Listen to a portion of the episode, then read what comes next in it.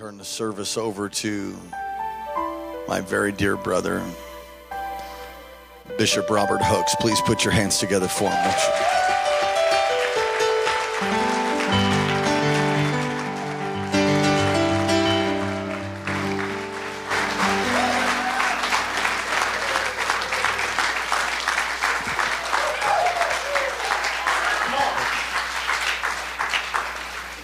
you? Praise the Lord, everybody. Praise the Lord. I said, praise the Lord, everybody. Would you please turn and hug somebody, tell them I love you no matter how mean you is. I just love you. It's great to see you.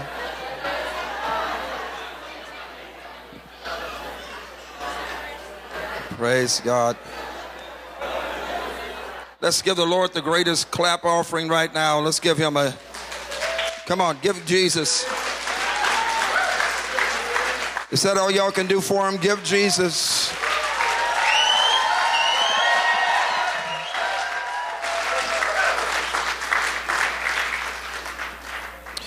Please be seated. Let me first say to your pastors who happen to be two amazing people. I love them. I absolutely love them.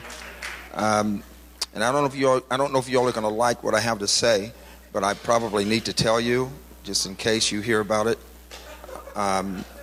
You guys are pretty stuck with me, kind of like.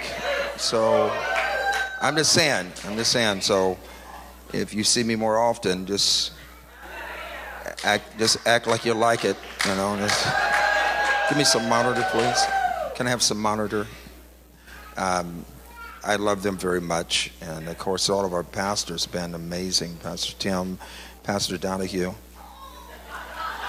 Pastor Bruno. And if you were here this morning, you know it was just a profound word that these pastors preach. I came in when Pastor Bruno was preaching. Great message. They told me about Pastor Josh. I have to get the CD, and Pastor Robert, of course, and many of these other amazing pastors and leaders.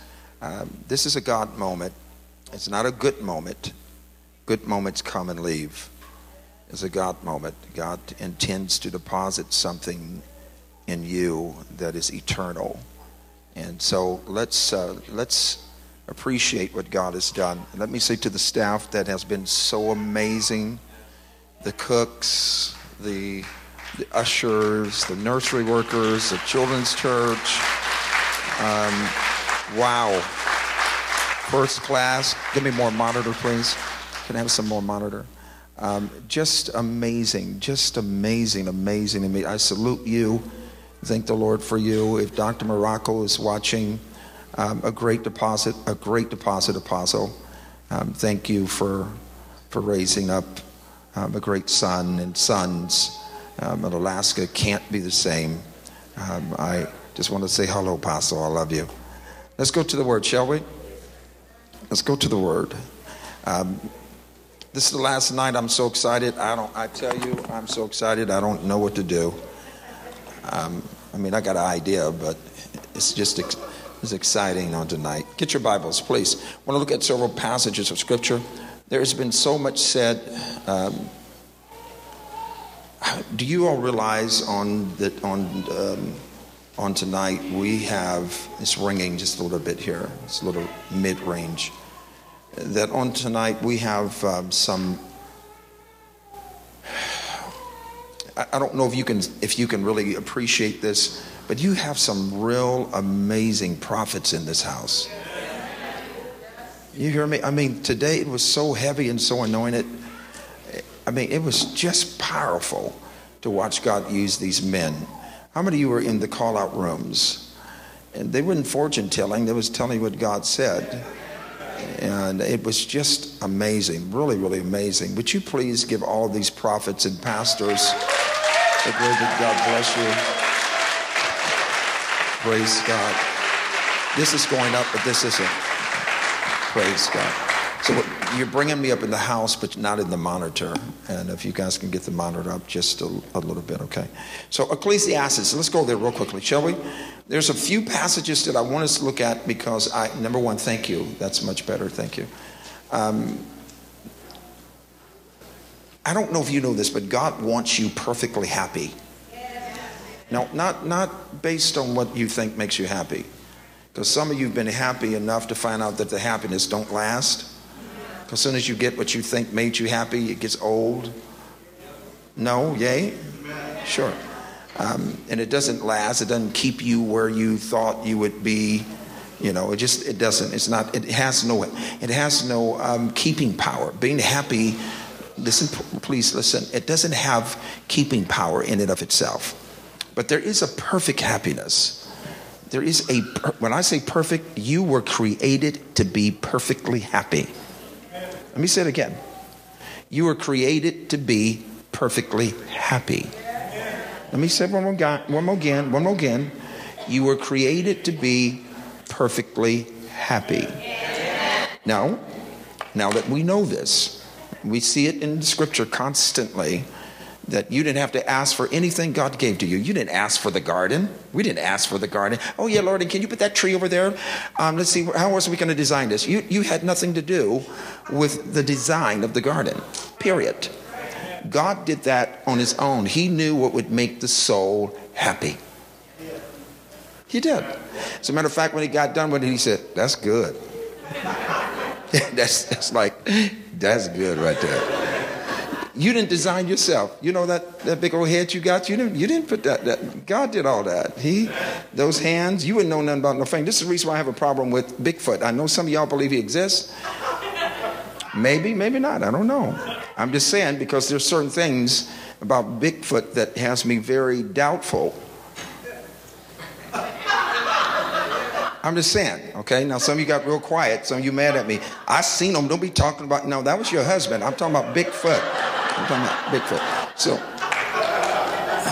it's one of your children running around in the back. So, but the point, I'm not saying he don't exist. I'm just simply saying there's just things that comes when God makes things, when he really makes them. I mean, there's things, there's a functionality of the body. Now, I can say this because we're all adults.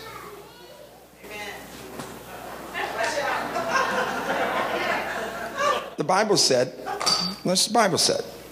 If you have a barn, and I'm going to paraphrase it.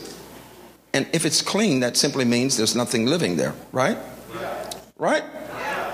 So if Bigfoot was around, there should be some poop somewhere. That's what they told me to say tonight. Listen, Pastor Josh told me to say that.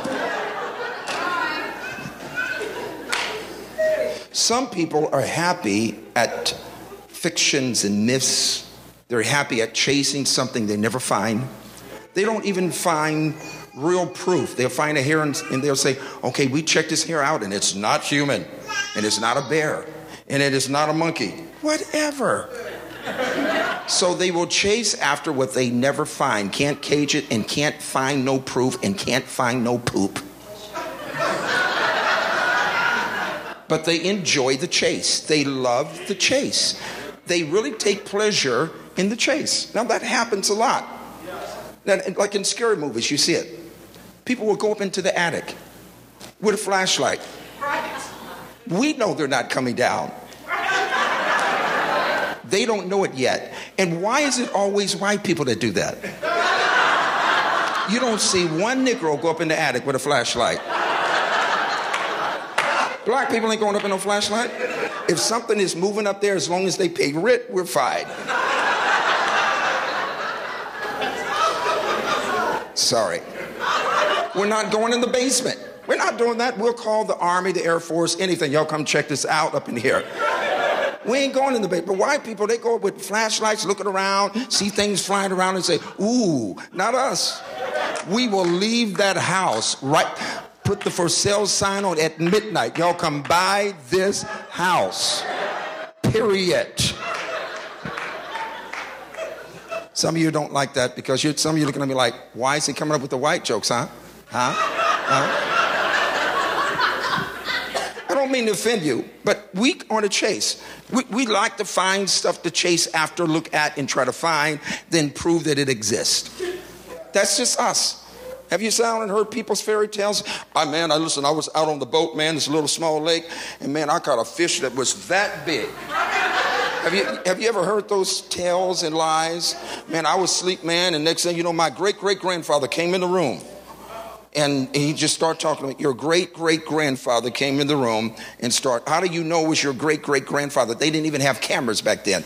How do you know what he looked like?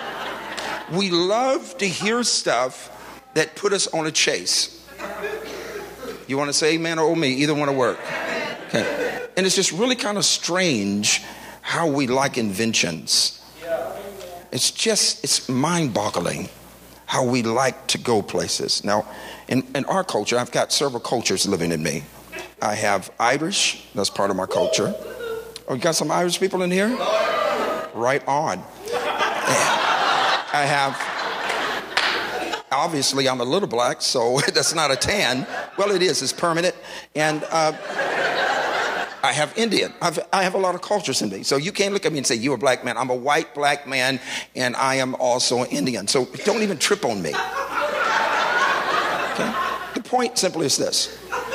There's different things in different cultures that come up with stuff that you kind of scratch your head and wonder, where did that come from? And in each culture, you have these fictions and myths that have people, you know, you can say, Bloody Mary. Look in the mirror and say Bloody Mary 7 times. Stupid, crazy stuff. And you're with a candle or match saying it doesn't burn your finger up and everything. And you say Bloody Mary, Bloody Mary, Bloody Mary, Bloody Mary, Bloody Mary. We have the stupidest stuff that we have invented to put us on a wild chase. To find nothing, but to come up with more lies and build it larger and bigger and make it sound more grand. You want to say amen? Amen. Somebody said, how did he know I did that, Bloody Mary? No, I'm just saying, okay? Because some of you don't say Bloody Mary, you drink it. The point is understanding that there's a lot of inventions today. And I want to talk about inventions. I want to talk about some stuff that some of us are running after right now. Right now. Stuff that have you on a chase that is absolutely unprofitable to you, your household, your children, the generation after you. And God has to get you on the right course. Get you chasing after truth and not inventions and devices. Amen. So Ecclesiastes, let's read. Remember, God wants you perfectly happy. Everybody say perfectly happy. Shout it out. He wants you what? Some of you still upset about the addict thing. Come on, get over it. Oh, my gosh. Seventh chapter of Ecclesiastes. I want you to turn there and look at a few passages, okay? God wants us what? Perfectly happy. We're going to have to learn what that is. And I understand the Webster Dictionary and all that. I get that. But I want to show you some things in Scripture because there's a reason why that some of us are struggling with being happy. When God created Adam and Eve was not born. They were created. They were created. They were not born. There was no birth for Adam and Eve. They were created. And God created them and put them in a place that God obviously wanted them to be insulated. They understood that everything they needed was right there. There wasn't anything they had to long for. They didn't need no pastor. They didn't need no preacher. They didn't need no evangelist. They didn't need any. They were not having prophet conferences. There was none of these prophetic conferences going on. They were walking, talking with God. The environment was conducive to the happiness that God wanted them to not only experience, but live in. Leave it up to us and we jack everything up. I'm telling you, leave it up to us and we're going to mess it up because he put it in us to worship. He put it in us to crave. He put it in us to love and be loved. He put that in you. You're made with that. You have that in you. You're made with the idea and the reality, I want to be happy. It's just we pick stupid stuff to be happy about. And to be happy with. Yeah, duh. We do. And we practice picking stupid stuff. We spin on things that brings nothing but a short-term happiness. We ignore the fact that God has already given you what you need, perfectly what you need to be perfectly happy. Now watch the verse we're going to read. You ready? We're going to read several verses. Here's what he says. Ecclesiastes, I love this verse. It's kind of interesting, but it's going to help. It's going to help us understand. 29th verse.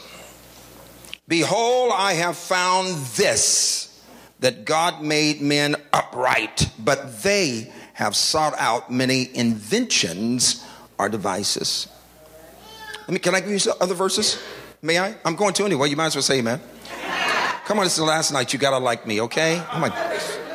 Here we go.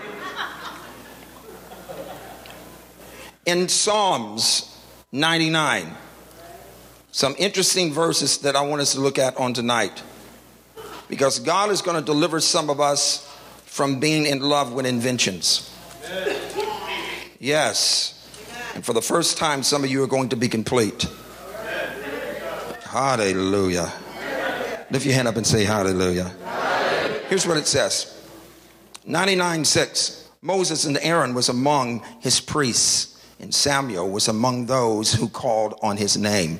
They called upon the Lord, and he answered them. He spoke to them in the pillar of cloud. They kept his testimonies and the statute that he gave them. O Lord, our God, thou did answer them. You answered them. Thou wast a forgiving God to them, and yet an avenger of their evil deeds. What? An avenger of what? Come on, said, of their evil deeds. Now, here's the translation of their devices or their inventions. He was an inventor. Check this other verse out. You ready? You ready? Yeah. Thus they provoked him, Psalms 106:29, to anger with their inventions. And they pledge broke in upon them. Now this, a plague broke upon them. The 39th verse. Thus were they defiled with their own works and went whoring with their own inventions. Why would we make something then chase after it? What is it about us? How can you get a new job and then go to church less? How can you get blessed and then not give God more? I mean, God never blesses you with anything that is going to disrupt your service.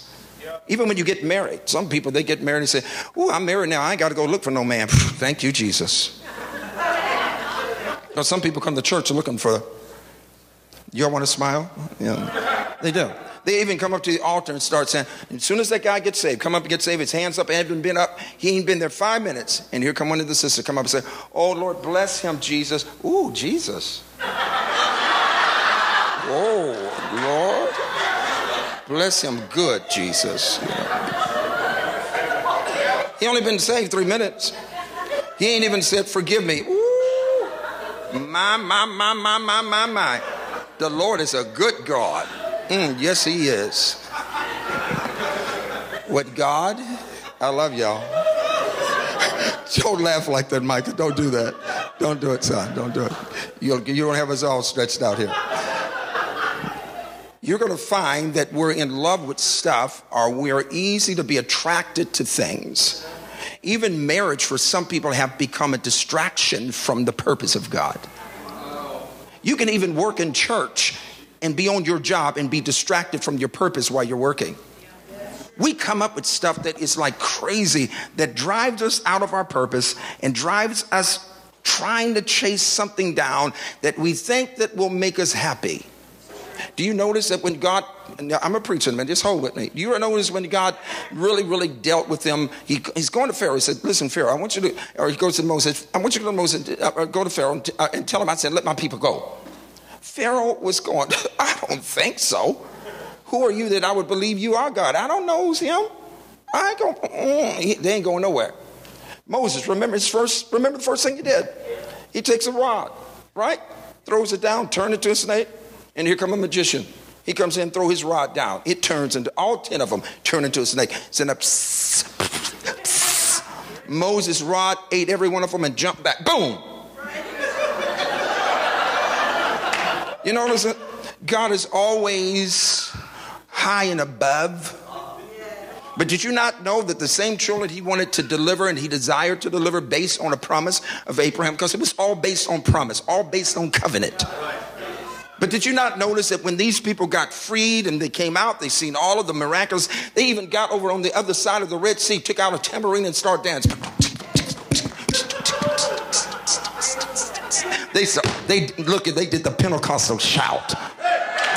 And a few weeks later, these fools invented another god. And they took an offering to do it. They didn't just invent a god. No, y'all, we're taking an offering now because we need a god, y'all. Moses up there, I know he playing around. He's up there messing around. I got to get my perm. Give me something. These fools took an offering and they created or invented something and lifted it up in the face of God, insulted the Holy Spirit, and they broke out in dancing and singing and drinking and orgies. And Moses is up here hearing from God on their behalf because they did not know how to worship. So they came up with an invention. Come on now. They polished it. They molded it. They did the whole thing, man. They put it in the cast, took it out, polished that bad boy and said, this is our God. And lifted up to the congregation. No one had to go through 60 days of any type of course or 60 days of a conference or 60 days of a one-on-one so you can learn. No. They automatically knew how to worship that false god, that invention. And God said, I will kill these people. Then they griped about going back to Egypt. God said, you must think I'm a fool. You think I did all that so y'all can go back? I shut the Red Sea. I didn't just open it. I shut it. I'll kill you before I let you go back. You will lay here dead being a better testimony than you were living if you want to act a fool. And he did it. He had no problem because God has no problem when it comes to life and death since he is the Lord of both. The living and the dead. So death don't intimidate him. It might intimidate you, but it don't intimidate God. God, wow, come on to heaven. You want to act up? Come on, just come on up. They'll cry, but they'll get over it. After all, they got Dr. Phil. Don't worry. Come up.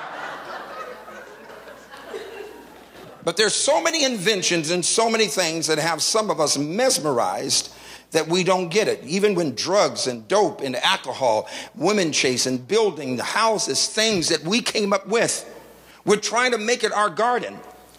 We're trying to get what we once had through our own hands. This is why it was no problem for them to joyfully give up their goods, knowing that there was a place it was never built by hands. You're trying to take a finite world, some of you, and make it infinite. You're trying to make earth your heaven and don't understand that this is a fleeting, passing thing that's happening. So God has to give us something to hope that is beyond this. This is the reason why, let me tell you something, one of the greatest things that will frustrate you, irritate you, and cause you to be sad is something called time, time. Because you're only, listen close to me, I want you to catch this. Because of the simple fact, this is where we live. We live in a thing called space, time. There's movement and there's motion, but there isn't anything timeless about this. Lift your hand up and say, God, thank you for saving me. Can you imagine, ladies and gentlemen, right now, some of you right this moment, right now, you wish, I wish my marriage was the way it was back in time when he opened the door for me and gave me flowers and gave me candy and told me that I was cute and pretty. And I really wish that it was like that, but he changed. And you got men that will look at their wife and talk to them like, I don't know what. Look at you gaining weight. I don't know, just something about you gaining weight. I'm not as attracted to you, because, you used to be like a size, 3, 4. Now you're 24 and I just, I'm just saying, I love you and stuff, but I just, I got this girl on the job, she look. Now, if you would have married a black woman, ask Al Green about that.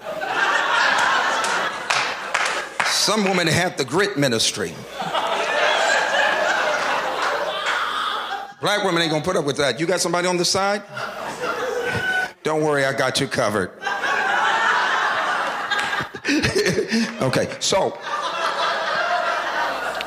one of the things you find, you know, there's only a few black people put their hand up and say, all right. The rest of you say, what does he mean by that? Oh my God. You know, you just high five, guy.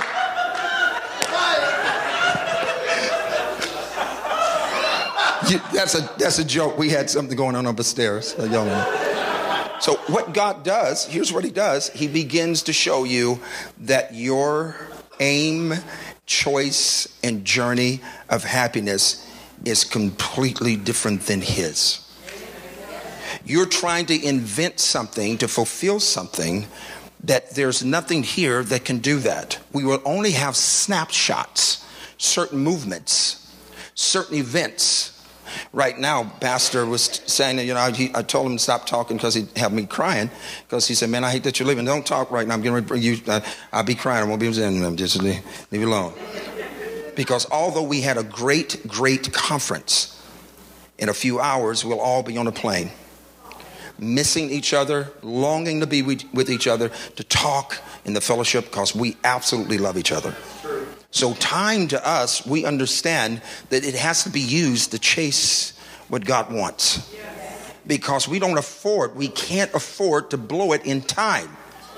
Because time holds the decision of eternity. That's why it's so important for those of you that's just fooling around and doing stupid stuff. I don't know, I get right with God when I get old. You know, when I get 30, then I'll get my right with God. 30 ain't old. I get right with God. Now you're 35. I get right with God when I get 45. Now you're 45. I get right with God when I can't put on 501s. You guys are so late. You're just late. When you lost that cute shape. It's not about that. You must learn to fall in love with something other than your inventions and devices. What would happen right now if some of you lost your iPad, girl, everything, right? Listen, these inventions has caused us to just almost go brain dumb. If I was to ask you to give me 10 numbers right now, just spit them out. You can do it. Let me look on my phone. Everything's on your phone. You can't even remember your own password on the computer because it's on the phone. So if you lost the phone, you lost everything. Girl, I can't call nobody. I was out there stranded 5 hours. My phone was off. They asked me, they said, can you call somebody? I couldn't think of nobody to call. Inventions, if you're not careful, will cause you to forget what's important. And some of us have created inventions. We have man-made stuff. I'm not against it. But when you put that and allow that to transcend above the principle and the truths of God, you have just put yourself in a dangerous position. And God judged their inventions. He judged the inventions of the idolatry. He judged their inventions, the things that would distract them from prayer. One man came to me, he was bragging to me how much money he made, how many millions of dollars he made, $30 million in 3 years. He claimed that he was a member of our church. And he came and he was bragging, man, God bless me. I said, that's great. Praise God. I didn't ask him what he made. He said, man, you know, you haven't seen me much in the last 3 years. I said, I haven't. He said, man, in the last 3 years, God blessed me to make $30 million. And immediately something rose up in me. And I said, you mean to tell me our church is suffering? You made $30 million and you didn't think enough of the kingdom to give your tithe, to return your tithe? To give something that was holy. He said, man, that's just too much money. I said, don't worry. I'm going to pray that God deliver you. Don't worry about it. God can give you a job that you're making minimum wage. You become that strung out on what you're able to invent, the devices you can make, the devices that you can buy. Are you crazy? Do you know you're dealing with an eternal God that don't need none of the stuff that you and I have? He didn't have it in the garden. What makes you think he needs it now? Our God is after folks that will not make inventions their God. God will judge that invention. Some of you have invented relationships. You took a date and turned it into a destiny. You're trying to fulfill yourself. You want to be happy. You tell, why do people want me to be happy? You're going out with a guy that is a knucklehead. He's strung out, smoking sicker weeds. He's just gone. And you sit and trying to introduce, this is my guy right here. The Lord blessed me with him. I better not walk like that. Some of you look strange. This is my guy right there. Hello. This is my guy. And people they're just not happy. I think they're just jealous. That's all. They're just, they wish they had him. And they're looking at him and said, he don't even have a job. He won't polish his shoes or brush his teeth. He got butter everywhere. Cornbread and mayonnaise in the eye. Sleep all day long. Serious? Wax factory in the ear. Are you serious? If you eat moose, don't look at me like that. Sorry, guys. Sorry. Yeah. All of y'all eat moose. Some of y'all got mad. Oh, no, he didn't. Some of y'all just turned black. Oh, no, he didn't. Yeah. I should have took a picture of some of y'all's neck. You said, oh, no, he did not. Y'all see that? Y'all just, oh, you didn't think you had dick roll. It just came out. Mm-mm. Talk about my moose. Whatever. You use it in your hair. Don't worry about it. So the idea is understanding that there is stuff that some of us have right now that is a great hindrance. You've been tripping over it for years, thinking that it's going to bring you great happiness, that if you marry that guy, that girl, and God is saying, that's the wrong one. Don't marry him. But he makes me happy. But it's not perfect happiness.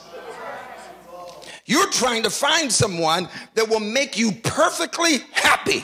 And the only one that can make you perfectly happy, he gives you the environment to be perfectly happy in. That even if you're in jail like Paul and Silas, you can still dance.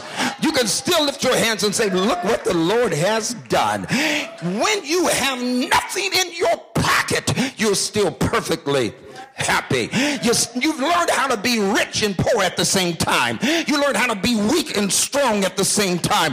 You learned how to have and not have at the same time, because I'm perfectly happy. In the garden, they didn't need a house. They didn't need anything. God had made everything conducive to what he wanted them to have. And instead of them being perfectly happy, they found something that would invent a knowledge.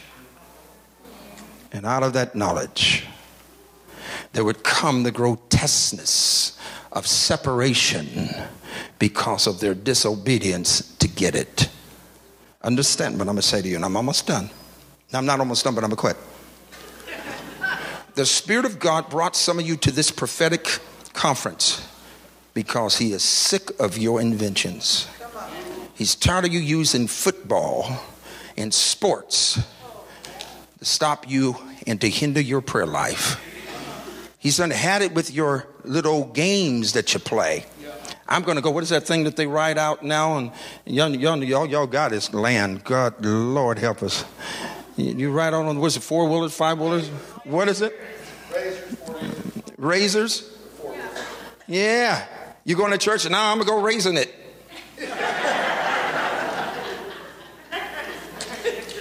You will polish that boy, wash it. You will wash that joker 5 times just to get it muddy all over again. But you can't come to church now. You got inventions now that keep you from praying and going to hospital and praying for people. You got inventions now. You got too much doing what you want to do now, so you can't clean the church, scrub the toilets, be an usher, work in the children's church. Oh, no, girl, I got too much to do. Ooh, the Lord bless me. I ain't got no time for all that. Ain't nobody got no time for that. Ain't nobody got no time for that. And God is saying, are you telling me that you're putting your invention in front of me?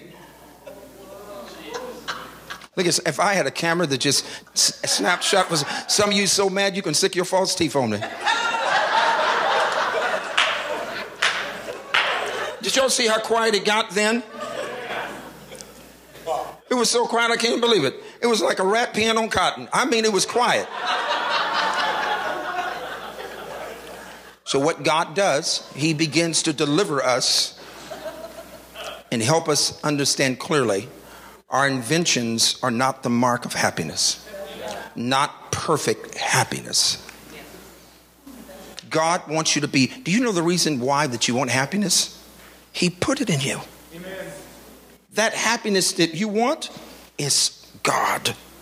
How you obtain it is a different story. Amen. There was this young boy that went to war, Vietnam War. They couldn't find him. The mother panicked. They sent a letter, thought he was dead.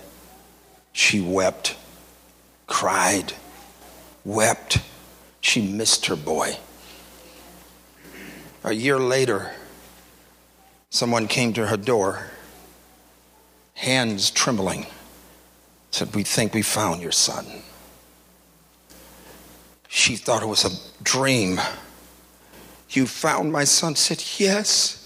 And she began to weep with great joy. She said, "But we have to prepare you for the condition he's in." She said, "I don't care what condition he's in. That's my boy." They said, "Well, sit down. I need to talk to you." And she sat down and they began to describe his condition. Both of his legs cut off. His arm, one of them was cut off. His hand was burnt.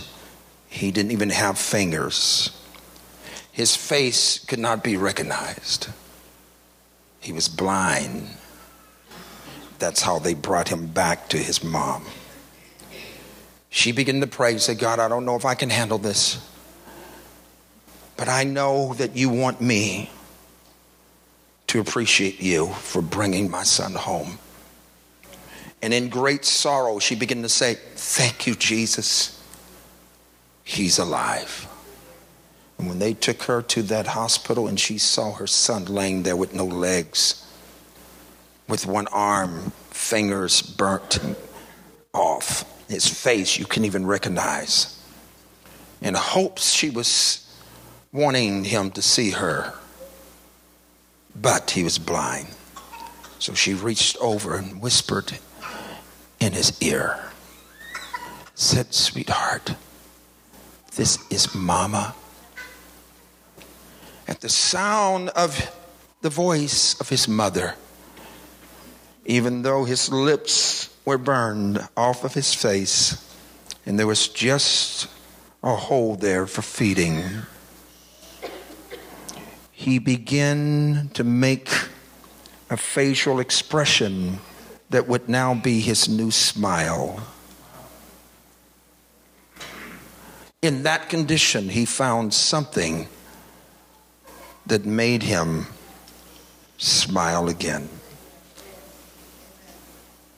The one thing that I have found after pastoring and preaching 40-something years, I have found that people don't look at God the way the Bible tells them to. And because of that, there is such lack of gratitude. What should be the greatest expression in the world of God's goodness is us. No one should have a great, listen, there should be fun in no other place like there is in the house of God. Amen. We're the ones that deserve to walk out drunk. We should be the ones being pulled over, getting tickets because we're intoxicated. We don't need dope and weed and liquor for our high. We don't have to tighten things down and pull things up for attraction, because God is our audience, and there's no greater audience than heaven. And yet we settle for inventions and then wonder why we're sitting in church with Bibles, sitting in church looking very good, very prosperous, and yet we lack the happiness that God really intends to give to us. God wants you not just happy, ladies and gentlemen. He wants you perfectly happy. The kind of happiness that you're no longer depending on devices to get happy. The kind of happiness nobody have to lullaby you to get a praise out of you. The kind of happiness nobody have to sing 15 songs that you should lift your hands up. God sees that we're not happy with him. We don't enjoy him. We're not joyfully involved with the relationship. If he doesn't give some of us what we want, we pout for weeks. We're upset. We're angry with God. We can't believe he didn't do what I thought he was going to. The testimonies go, listen close to me, goes down. They disintegrate. And so cities are bound because there's no testimonies. Are there so little testimonies and they're so inconsistent? If we overcome the enemy individually by the blood of the Lamb and the word of our testimony, can you imagine what would happen if the entire congregation say, the blood and hear my testimony? Can you imagine if we were consistent with our testimony, what God would do in our community? But instead, you have drug slingers slinging dope, jacking up our children. Pornography, messing their minds up. The enemy is drawing them in with pleasure to try to solve the pain. And God is looking for a church that will be perfectly happy with him. The kind of happiness that want to drive you out. It'll drive you out to tell everybody, my God is good. Can't nobody do you like Jesus. Can't nobody hold you, talk to you. Can't nobody lift you, encourage you, strengthen you. God is looking for somebody to be perfectly happy and desire his design for perfect happiness. So you're not running off, scooting off somewhere, trying to find your own way, coming up with inventions. As a matter of fact, can we be clear with this? In the book of Romans, it's very interesting. In the book of Timothy, it gives the same language of the people being in love with themselves. Inventions. You got men walking around talking about that I'm a woman trapped in a man's body. Hello. Just because you change something on that body don't mean that you are a woman. If you ain't got a womb, you's a man. What separates the man from the womb man is that the man that is a womb man has a womb. I'm just saying. It's not just about that mustache. I've seen some sisters with mustaches. That's not it. Sideburns, everything. Good God. Feel good now. Good God. Yeah, all right. All right. Got that move from Donahue.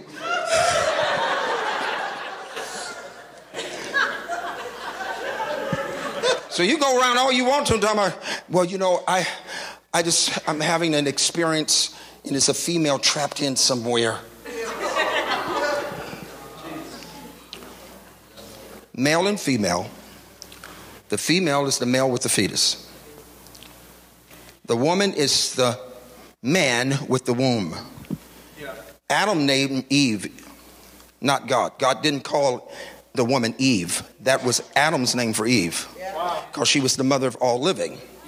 You want to say amen? Amen. God called them man. That's what he called them. Adam, man. They were both called man. And when God made the woman for the man, it was the womb man, the womb man. So now you have folks that's trying to live off of making their gender or recreating their physical bodies to become. Some of you, don't get upset, because some of you sisters, you still in that club too. You're trying to get new hips and new lips and a whole lot of new stuff to be happy with yourself. Saying, I'd have had 15 children and everything gone. You're 50 years old. Why in the world would you want to have a surgery at 50? 75. What are you going to do at 75 with your surgery? Sarah didn't have no surgery. Cool yourself down.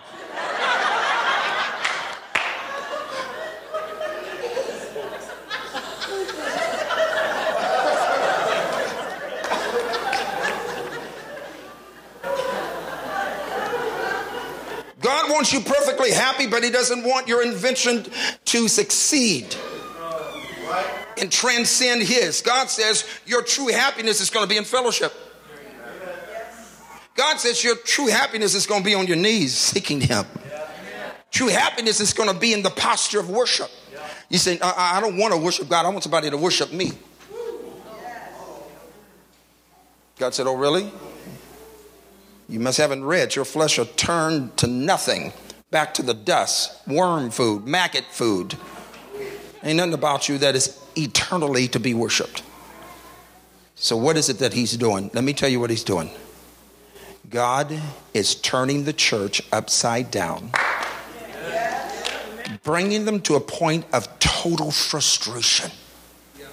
He's letting people, listen, bug you like crazy. How many got at least one person that's bug you like crazy? Jesus, if you let me just meet them in the alley for 5 minutes. 5 minutes. I want to lay my hands on them, Jesus. Just 5 minutes, Lord. He's making sure that you have at least one person that bug you. And the reason why, he wants all the bugs out of you. He's not trying to deliver you from everything that you're dealing with, because he's trying to make sure that your life with him is not bound or based on some false happiness. No, let me give you an example. May I please?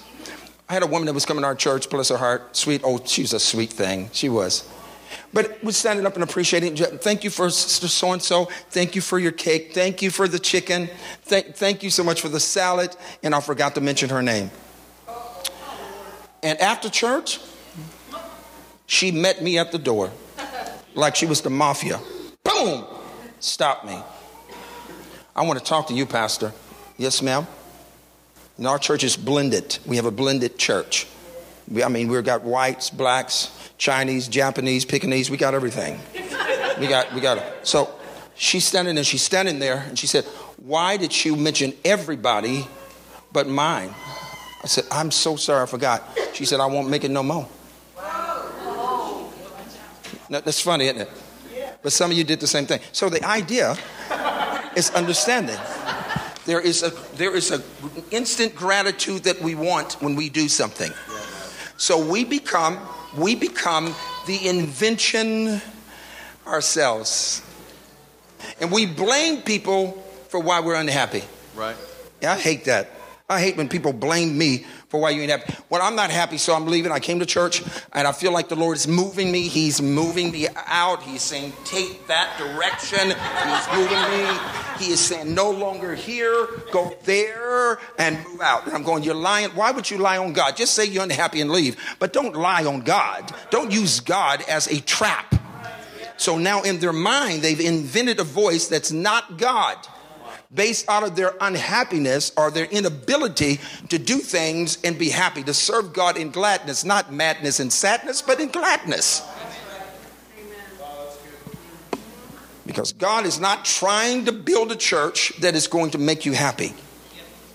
You are the church. Lift your hand up and say, hallelujah. Hallelujah.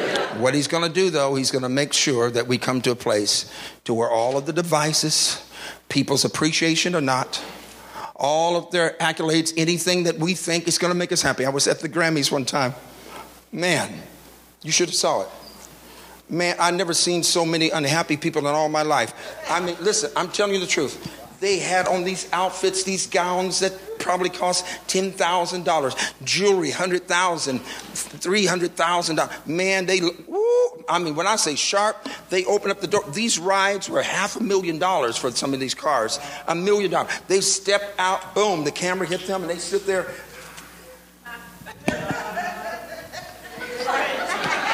They walked that red carpet. You just knew. And yes, indeed. But you didn't want to go to the after party to see what they were really tripping on. Many of them were so unhappy. That's right. They laughed with someone else other than their husband. Oh, my. If you're so happy, why you're drinking? You know what's so funny? People that tell you they're happy and they own drugs, then they this, and I'm not talking about medication that is needed and whatever. That's not what I'm saying. I'm talking some people, they live their lives to get a high. And some people, their high is the lights and the cameras. And you look at them and you just say, oh, my God, they're really missing out on the real Grammys. They have no idea what it really means to be appreciated by heaven. They don't get who's really applauding them, that there's this cloud of witnesses that's saying, go ahead, go for it, go, go. Yeah, they don't get it. Every day is a Grammy for a believer. God is dealing with many of us that have tried to invent things to make us happy. And can I tell you, God is against many of our inventions. When you can take sin and make it legal and the church says, okay, we have a problem. Such inventions. The way I know that God wants me to be happy is because he put a search in me to be happy. I know it. And the more I am absolutely detached from stuff, the happier I get. Because all of this stuff has a time stamp. A life shelf on it. Every bit of it. Your hair, hello. You look in those pictures and you can remember, girl, I know that don't look like me, but that's me right there. That's me. I'm telling you, that's me right there. That is me right there. I'm telling you, it's me right there. They'll show it to you. They'll show everybody in the house, girl, this is what I used to look like when I was 18. I was beautiful, wasn't I? I was beautiful. I was gorgeous. I was beautiful. They'll brag about their figure and everything else. And so many years later, all of a sudden, they understood what happens with time. Blood goes thinner. Wrinkles come. You start losing your hair. Start going gray. I know something that ain't your real color. You know I've been... We know you use stuff, okay? But then we start doing stuff once again, thinking that if we can go ahead and replenish or redo, then we can be happy with ourselves. And God is saying, listen, have you talked about Mother Teresa? She was happy, given everything. One guy bragged and said, this tie that I have cost $700. And Mother Teresa said, do you know how many people I could have fed with that? Her happiness was completely different. She was completely detached. Do you know how many of you sitting here right now, you're so attached to the stuff you have? If God told you to give your house, you couldn't do it. Yep. He told Abraham, split, leave it. Good, you got to go. He said, okay. He didn't even know God. It's so funny. God talks to me. He don't even know God. He don't even know him. Abraham, leave your daddy's house. Okay. He just leaves. Leaves his community, everything, all of the environment that he knew and loved, he leaves it. And happily takes the journey. And here we are, we're so attached. God told me to give my first house away, no hesitation. The Bible was so real to me. We have to stop reading the Bible like it's a fairy tale. Amen. And it's just good for them. I love hearing about David and Goliath and what God did for him, but I want to know what God will do for me. Wow. And sure enough, God started dealing with me about stuff. Mercedes, 550s, giving them away. BMW 645, bad boy, bad convertible. God said, give it. I said, cool, I'll do it.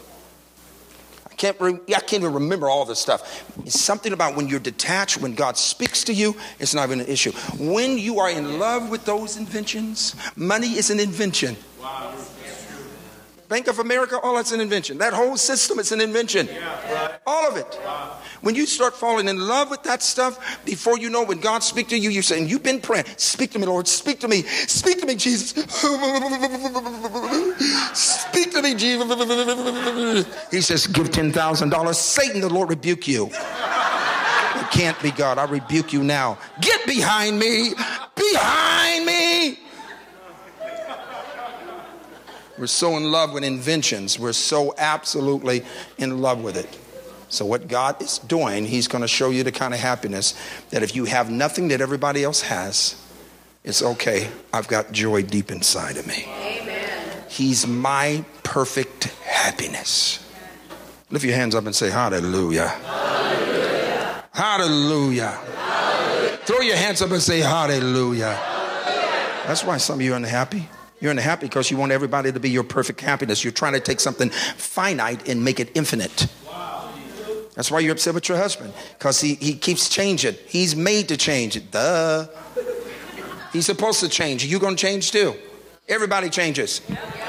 There's only one that don't change, and we know who that is. So no need you trying to stamp somebody and make them the way you want them to be in your mind. Well, it's just not the way I used to be. I think I'm going to trade him in and get a 2015 model. That's not the way it works. We married each other to change with each other. Amen. Because that's coming. And you can talk about that woman all you want to. Well, she gained a little weight. So did you. Your chest used to be up here. Now it's down up in this area. Don't be tripping. You don't need to talk about her. Sisters, I'm trying to help you. You better say something. Sisters, you better say something.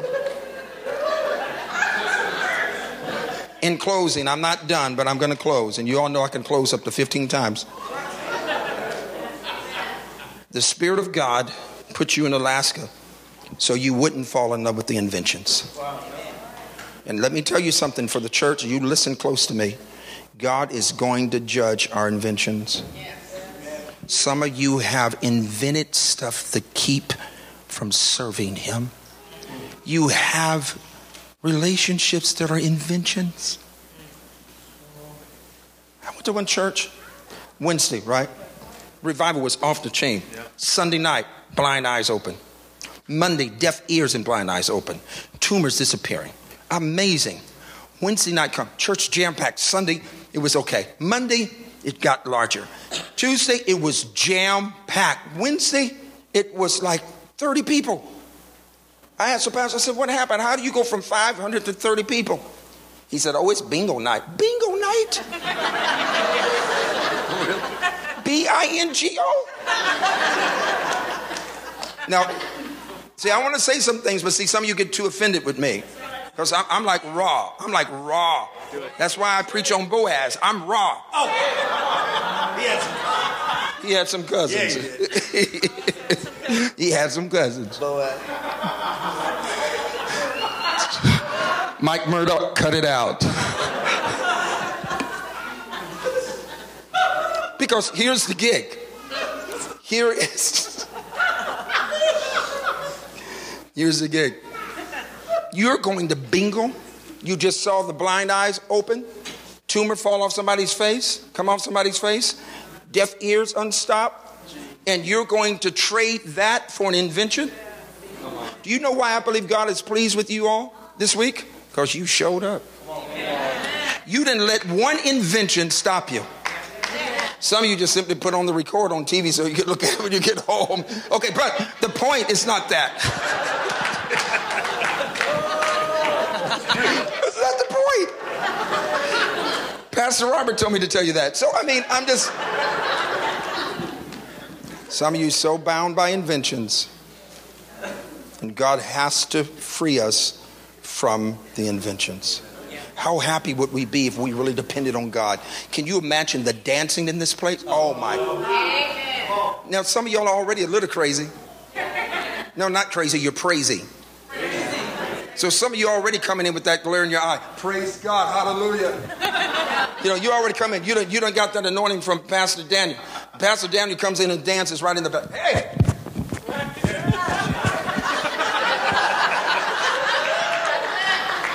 You know, you come in just stand right there. We came in the other night and just went, hey! And if you mess with him too long, he'll run on you, boy. Just... knock everybody over. He ain't playing. He gonna praise Jesus. And some of y'all have that same DNA, so you come in. But then many of you, he ain't worthy for that.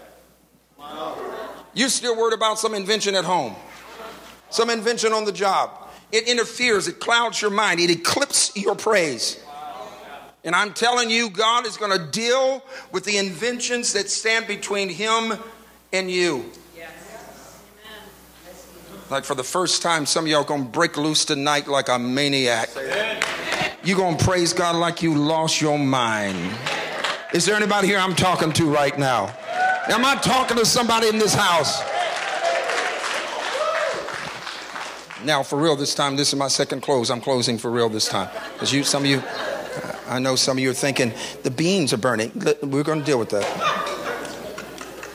The Spirit of God is going to reveal Himself in Alaska like you have never seen in your life. He is going to give land to some of you. He is going to uncover. He is going to give you the kind of prosperity that is it is crazy. It's like insane. This is the beginning of something that's going to happen in this church that it's going to be so miraculous, people are going to scratch their head and wonder, what did you do? And you'll be able to say, I'm just happy. I'm not just happy. I'm perfectly happy. No one that picks on you takes your joy away. Nothing that goes wrong. Because some of you get frustrated over anything. Oh, man, I just got through. Oh, my God. I mean, you just got through speaking in tongues in the prayer closet and get out and start cussing. I can't believe this microwave. My God. And God, why? And you blame the devil on everything. Girl, I was putting on my nylons and it just, a rain came. I said, Satan. Ran up my leg. The devil is a lie. You took out that fingernail stuff and put on this. Back in the day in our culture, in one of my cultures, back in the day, they didn't worry about no nylon, man. They went in and got some of that chicken grease. Boom. Hey. Yeah. Oh. You couldn't hinder their praise. Knock off the ash, boy. Then I seen some of them come to church like they had been kneeling down in flour. Get up and out of this.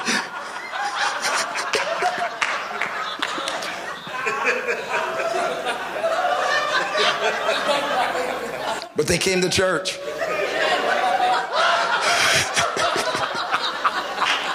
They came to church, man. They didn't care what they looked like.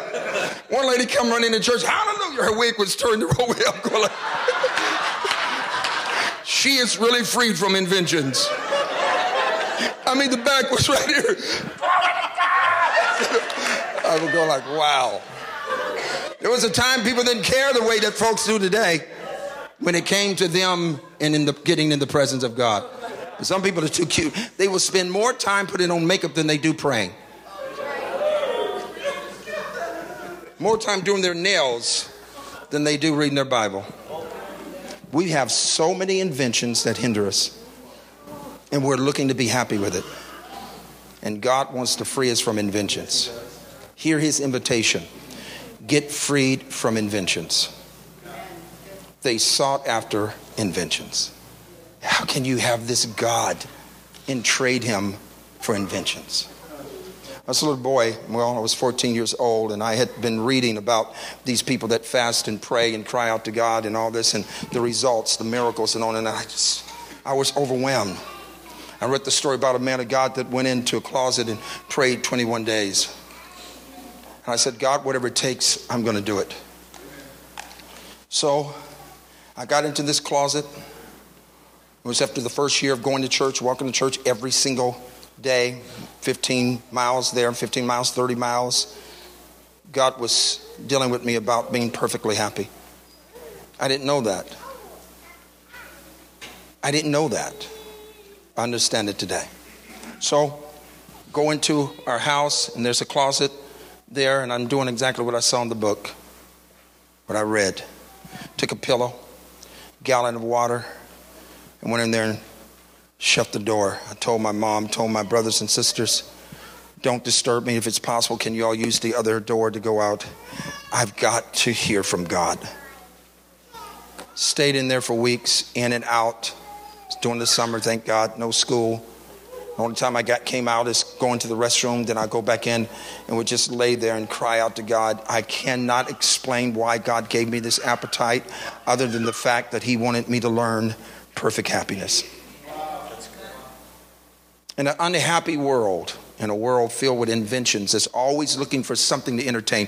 Some of you will let God touch anything but your entertainment. If it is a choice between your tithing and your cable, the tithing is going to have to wait. You're so in love with inventions, you cannot think being without this, that, or the other. And God is saying, what are you talking about? You're breathing my air. I'm giving you the ability to breathe it. And you're going to trade that? Lift your hand up and say, God, I don't want to be unhappy. I want perfect happiness.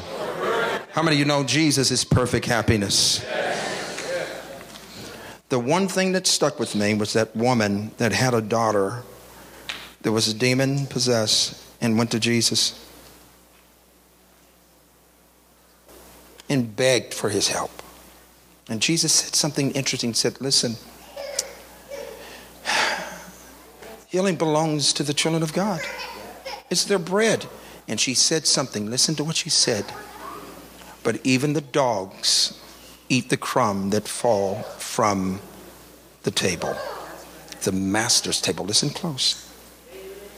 The reason why that I know that there is perfect happiness is because if there is a crumb to be happy, there has to be a loaf. If there's a desire to be happy, then there has to be perfect happiness. And inventions can hinder you from going to the one that is perfect and saying, Lord, I tried to get Jerome to make me happy and Shaniqua,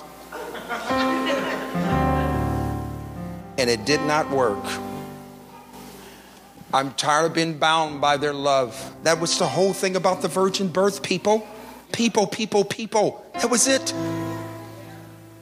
How can this happen, she said to the angel Gabriel. And then he began to describe about how the Spirit of God would come upon her and how that the power of the Almighty One would rest upon her. And then that thing that's going to come, that what is going to come through you is going to be holy. And then she said something I love. She said, okay, be it unto me as you said. In other words, when she said, how can this? She's saying, I've never been trained by the pleasure of a man.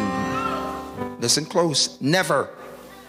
And we have been trained by the pleasures, and yet we think we're going to birth something that is God.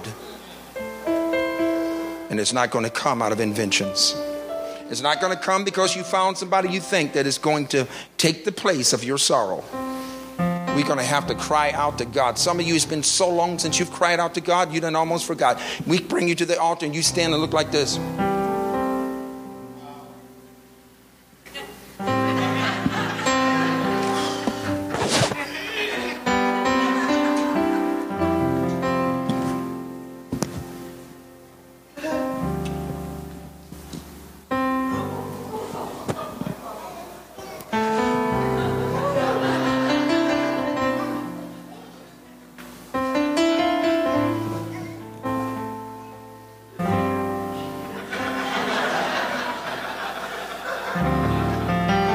As though you think that praise is supposed to make you feel good.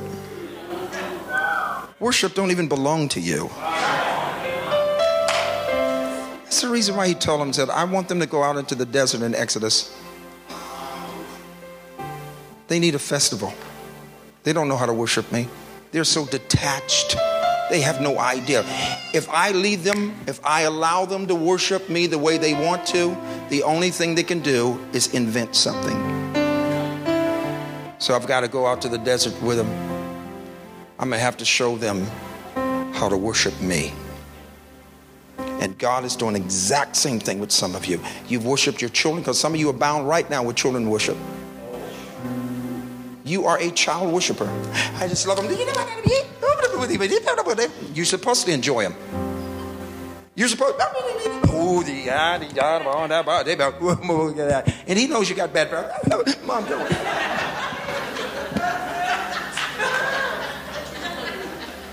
You might be worshiping, but he ain't. I shouldn't have said that, huh? Hey, listen, this is my last night. I'm going home. Text me or email me. I'm cool. In other words, here's what happens. We get so overwhelmed. We can't even bring our children to the house of God consistently because the affection, we use them as an excuse. Well, it's kind of cold out there. You're in Alaska. Hello? So God has to begin to help us rightfully and in a godly way take our children and lift them like Hannah and give them to Him. And you'll find joy. I know one lady, she really, I mean, like she was like out there. She brought her children, all of them in church. She had like three of them. She brought them in. She said, Pastor, said, I need you to lay hands on my children. I said, okay, something wrong. She said, I need my children to know God. And she looked at me, she said, I'm not going to be around long. I need impartation now. I need you to pray for my children. I started praying for her. I mean, it broke my heart that she said that. I wanted to counsel her and say, why are you saying something like that? You're too young to think like that. She said, no, I'm not going to be around long. I said, well, I don't believe that. In my mind, I'm doing the pastor thing. The devil is a lie. Don't let the devil, in my mind, I'm going like, where's that coming from? And she said it again. She said, my children are not going to be around long. I need something to happen now so that they'll remember later. Prayed for these kids. One was 5, the other one was 7, the other one was like 9. And they fell out and had an encounter with God right there and laid there.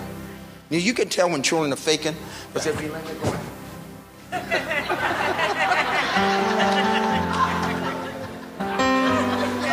these children were out. I mean, out. The last one I had to pick up after we talked a little bit. I had to pick up the oldest one and take him out and put him in the car so she can go to work. Months later, she was at home. Her oldest went in, wondering why mom went up. Mom had died, went home to be with Jesus. Her brother takes the children. This is years later now, years later. They come to church, and I will never forget, I didn't even recognize who they were. This is years later. The youngest one now is, I don't know, 16, 18, whatever it was. And they all come in and they sit down. I still can't recognize them. And they are worshiping like crazy. I mean, they are people, when I say worship, like for them to hear, go ahead, turn it up a little bit. For them to hear him play like that, tears streaming down their face.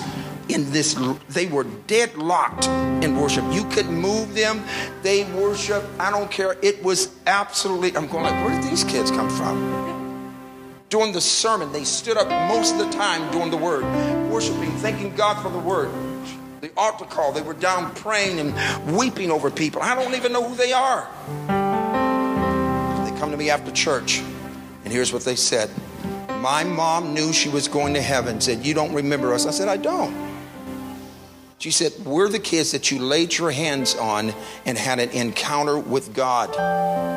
And said, my uncle and them took us into their house and they were drug addicts.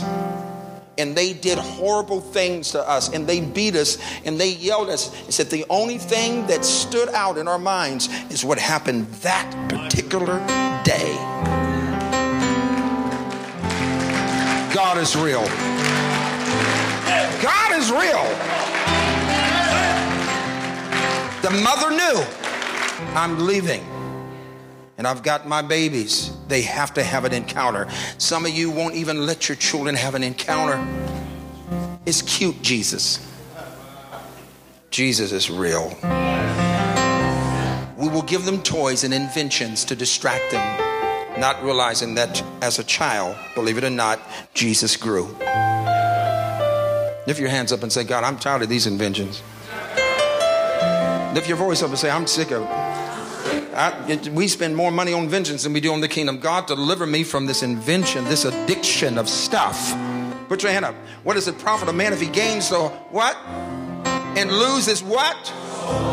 Yes, you can lose out with God when you're in love with an invention. I need a few of y'all in this place that's sick of this whole invention attitude.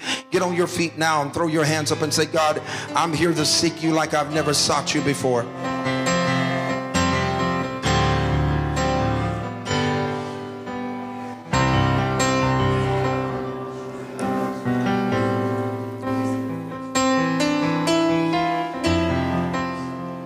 This is my point. This is my point. You get the opportunity to worship, and some of you won't. Open your mouth. Talk to your God. It's your moment. It's your moment. Verbalize. Worship your God.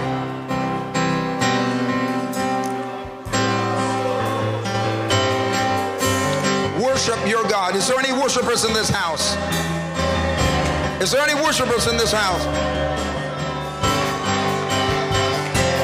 Is there any worshipers in this house?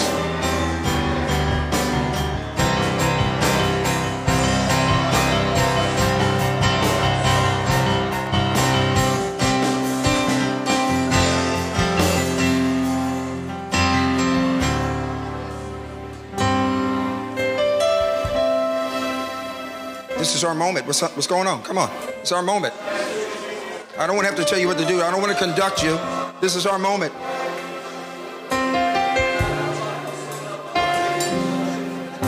One of the saddest things ever happened in my life is that I had to preach the funeral of 5 children whom I loved so much.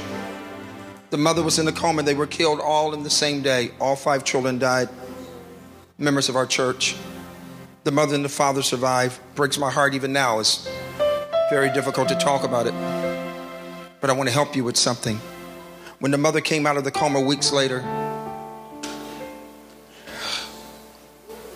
and she was told that all 5 of her children were gone. The night or that morning that they died, they came in. One of the girls came in and said, "Mama, we're going to die today." Mama said, "Don't you be talking like that." Got upset with her. And just a little while later, she brought him and said, "Honey, just don't talk like that. I can't live without you. No, you can't. You know, don't talk. Mama don't want you talking like that." They got in the car. They go to a football practice. And on the way, there was a high-speed chase. Police officers chasing this particular vehicle with 3 young men. It hit the truck. And when it hit the truck, it drove the truck up. And all of the children flew out. Seatbelts broke. Everything flew right out of the truck. 4 of them died instantly. The last one, little Carlos, died a little later. They call me on the scene. I'm looking at these children. These are my kids. These are members of our church.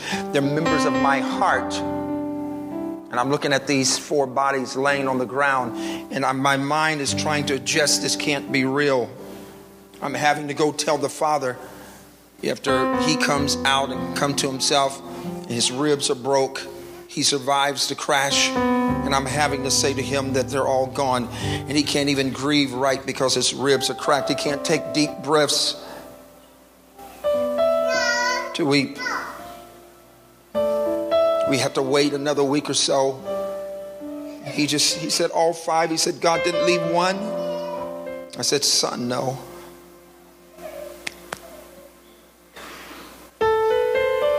They're all gone. Nothing broke my heart worse than he said to me. He's if they're with the Lord. He believes something. He believes something. Time has taught some of you one thing, and that is that everything that you think makes you happy is supposed to last here on this place. I got to the mother, and her uncle and I had to go into the room and break it to her. And when she heard it, she wept. She couldn't hardly believe it. Then, out of nowhere,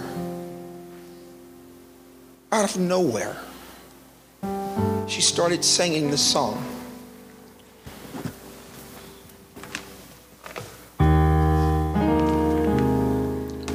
If you can use anything, Lord, you can use me. Then she started singing. I couldn't believe it. If you can use anything, Lord, you can use me. Take my hands, Lord, and my feet. Touch my heart, Lord, and speak through me. If you can use anything, Lord, you can use me. Why would a mother sing that? But she sung it again. You can use anything, Lord, you can use me. All of my pain. If you can use anything, Lord, you can use me. Take my hands, Lord, and my feet. Touch my heart and speak through me. You can use anything, Lord, you can use. Who says that out of their pain? Unless they are detached. I've made a decision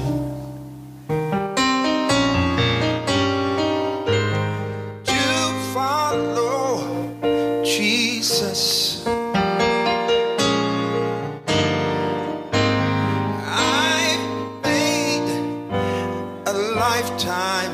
Decision, thank you, Father, to follow Christ. Lift your hands up and tell him now, would you please? I've made a decision.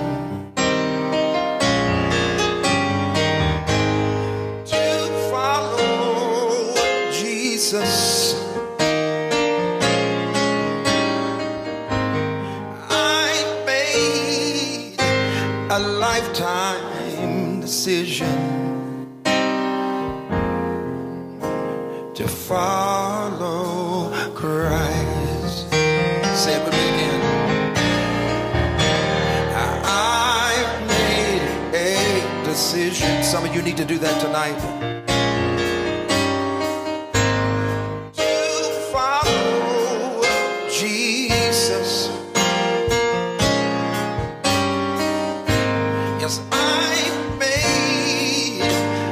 Lifetime decision to follow Christ. You can take everything, but my mind is made up to follow Christ.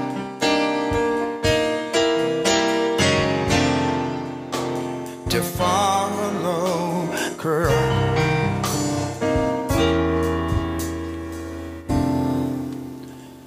Follow her. If you can use anything, Lord, you can use me. Stop complaining. Stop complaining and tell him. If you can use anything, Lord, you can use. Take my hands, Lord, and my feet, yes. Touch my heart, God, and just speak through me. You can use anything. This is the time for the real worshipers. Come up to the front all over the place. If you can use anything, Lord, you can use me. If you can use anything, Lord, you can use me. Take my hands, Lord, and my feet. Touch me, touch my heart, Lord. If you can use anything, Lord, you can use. I want you to lift those hands up as worshipers, as worshipers, as worship. Make room. There's plenty of room. There's make room, make room. Come on in. Alaska's going to change because we're not bound by inventions. We'll make them, but we won't fall in love with them. We'll be creative. God's given us brilliance, but not one device will we allow to eclipse our praise. Bless me with homes, bless me with land, bless me with it. I appreciate it, thank you. But there won't be a land, there won't be a house, there won't be anything that will hinder my service to you, oh God. Thank you, Jesus. Thank you, Lord, thank you, thank you, thank you. Open up your mouth. Let those tears roll down your face. God's breaking some stuff right now. We trust you with our children. We trust you with our lives. We trust you with our spouses. Open that mouth. Release. Come on. Your faith.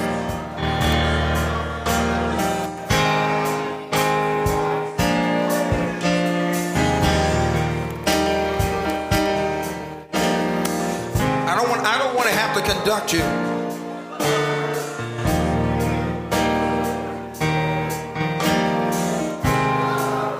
Release that praise to your God and say, God, here am I. Here I am, oh God.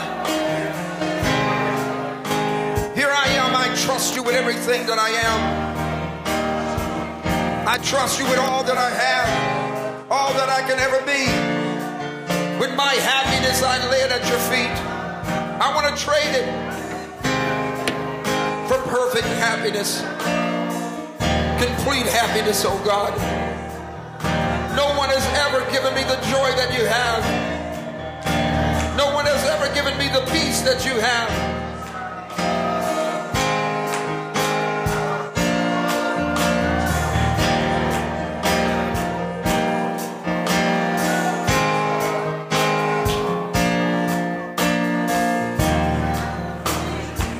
voice. Nobody's stopping you from praying. Nobody's stopping you. No one is stopping you. No one is stopping you as a congregation to crying out to your God. I'm not going to depend upon inventions to heal my children. If it works, fine. If not, you're my healer. I'm not going to separate anything, God, that you've ordained to be an answer, to be my healing, to be my deliverance. I give you my life, my life, my life, my life. Hallelujah. In my monitor. Hallelujah. Hallelujah. Hallelujah. Come on, let go. The Holy Ghost is all on you right now. Hallelujah.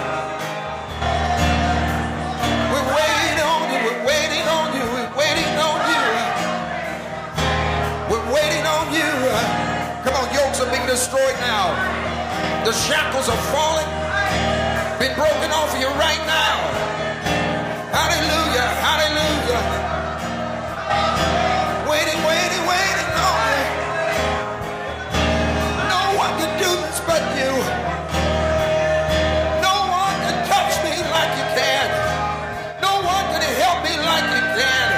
No one can strengthen me like you can.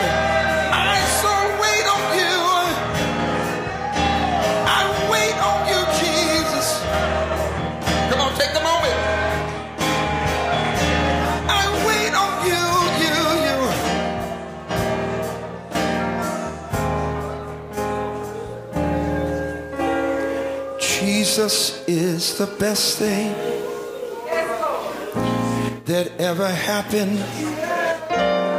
Jesus is the best thing that ever happened.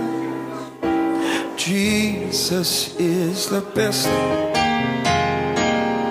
that ever happened to me.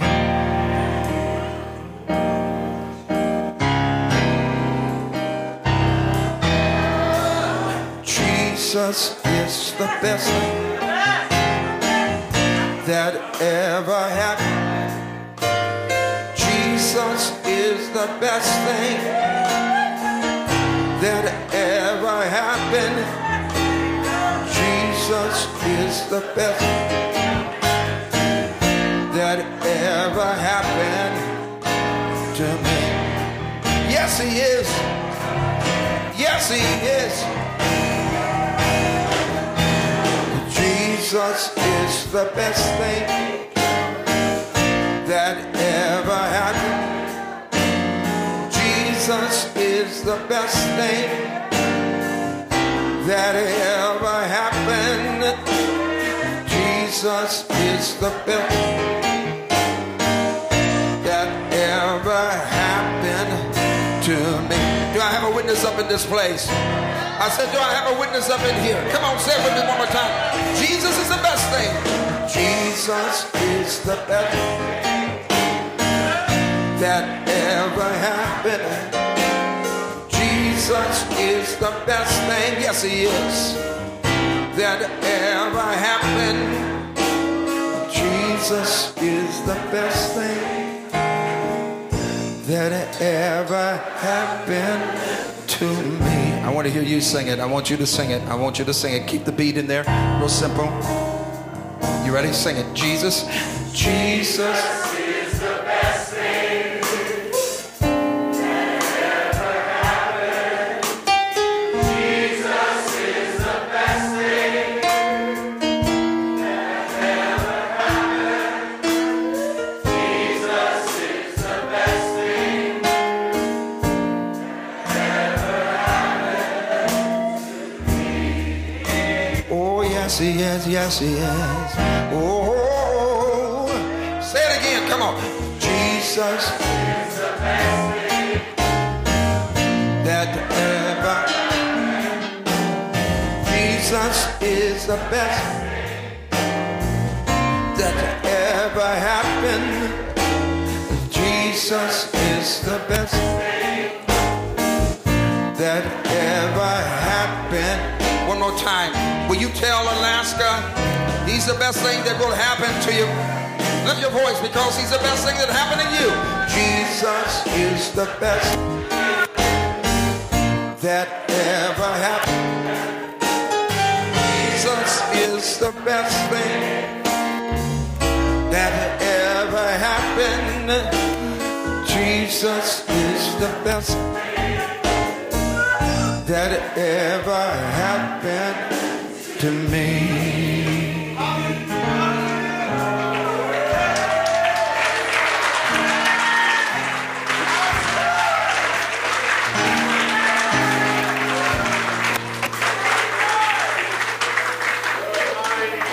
If heaven was never promised to me, it's been worth it all. There is something that's breaking in some of you now. Your life from this moment forth will not be bound or anchored in inventions and devices. It is going to be Jesus. I pray in the name of Jesus that God will grant to you the boldness to declare the word of the Lord, and with great signs and wonders. You will not be sluggish and slothful. You will not be easily irritated and frustrated, but with great joy serve God. And with great joy, surrender to God. Hallelujah. And with great joy, you will preach. With great joy, you will teach. With great joy, you will witness. With great joy, you will worship. Parents need to give your children to God now. God, I trust you with my babies. I love them, but I trust you more than I trust myself. You're going to take care of my babies. With great joy, I lay them at your feet. I'm not going to let what I birth hinder me from serving you. I'm not going to let who I love stop me from loving you. Rip me off of my praise. Rip me off of my service. Rip me off of my giving. It's not going to happen. It's not going to happen. It's not going to happen.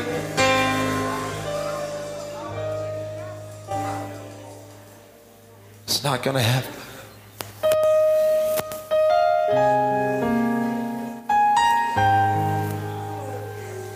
Go ahead, use this moment to surrender.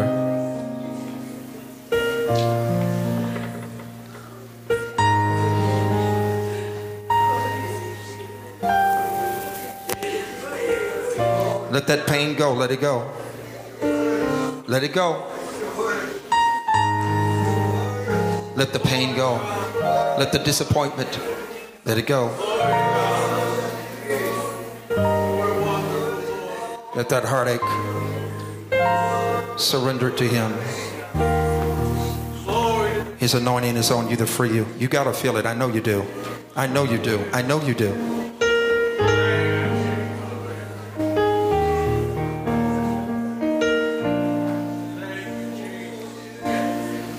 No more worry. Joy, no more fretting, but joy, no more pain, but joy, I worship you in joy.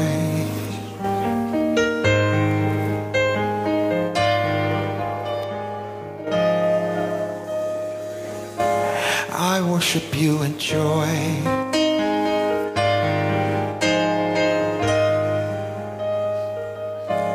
I worship you in joy.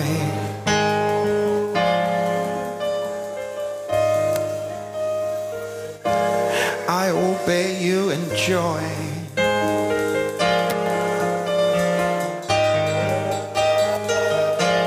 I serve you in joy.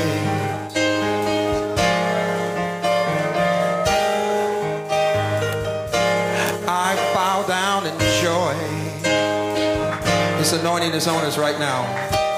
Lift those hands and tell him, I love you with joy.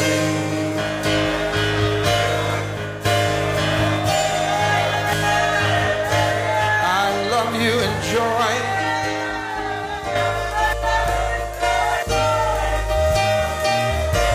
I obey with joy, Jesus.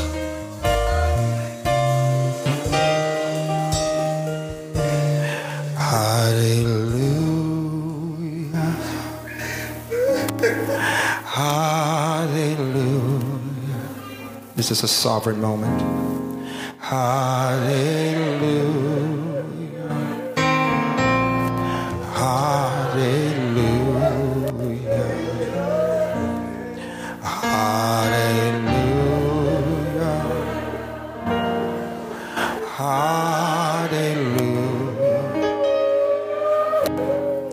Hallelujah.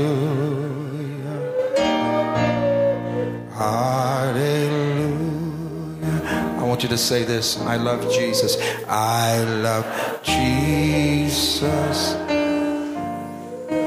I love Jesus. Sing to your King.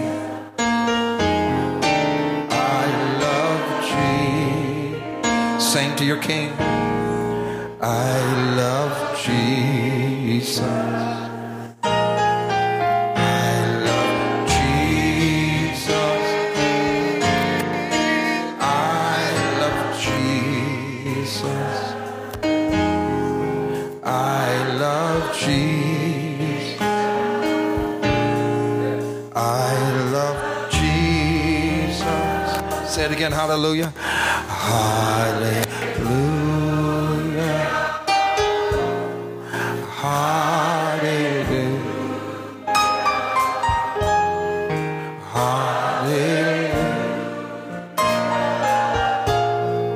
Hallelujah. Hallelujah. He's here. Hallelujah.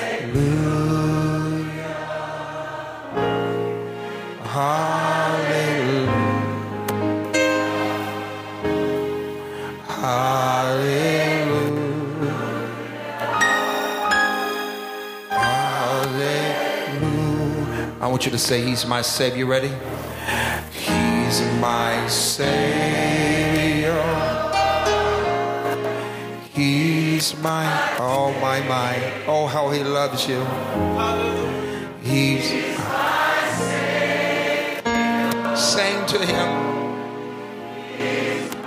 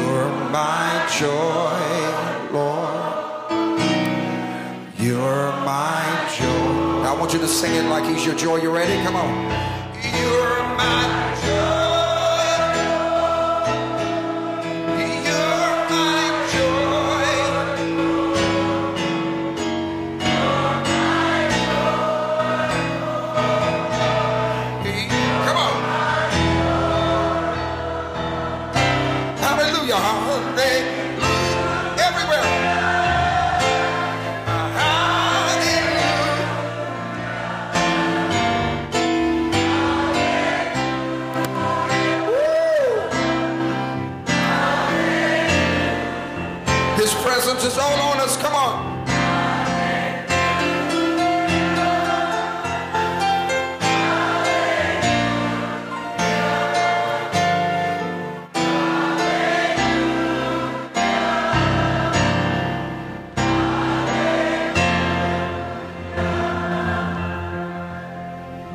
sovereign is our King. Great is our King. Mighty is our King. Awesome is our King. And we love you. We love you.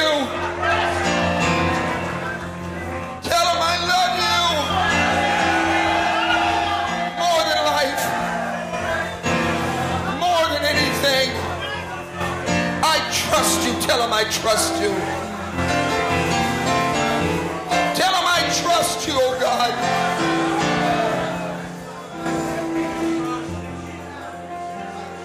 Woo! Oh my, my. Oh my, my. Come on, praisers. Come on, worshipers. Oh my, my, my, my. Let go of that language of yours. Let that Holy Ghost language go. He's all on you. I don't know how some of you can even stand.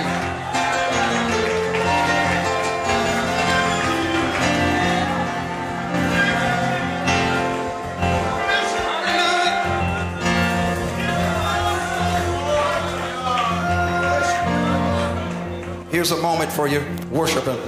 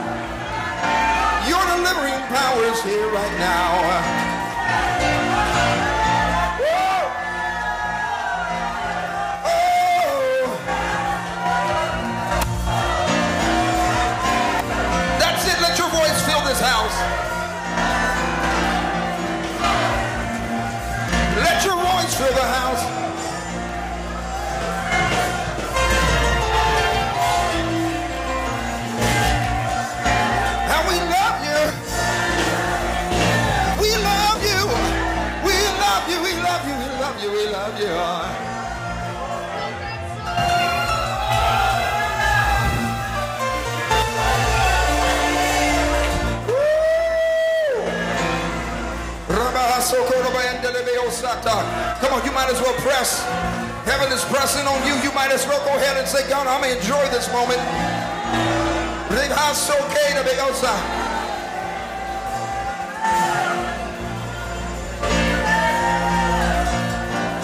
Hallelujah. I'm not ashamed to praise you. I'm not ashamed to lift my voice up. I'm not ashamed to bless you, God.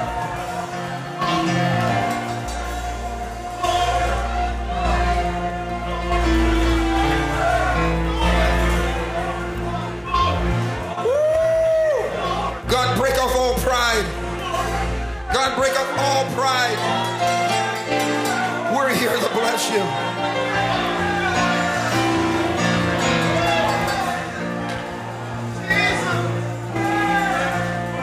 Use me, God. Go on and tell. Use me, God. I mean it. I really mean it. I really want to be used by you. Use me, God. Good times and bad times. Use me. I'll preach for you. I'll sing for you. I'll witness for you.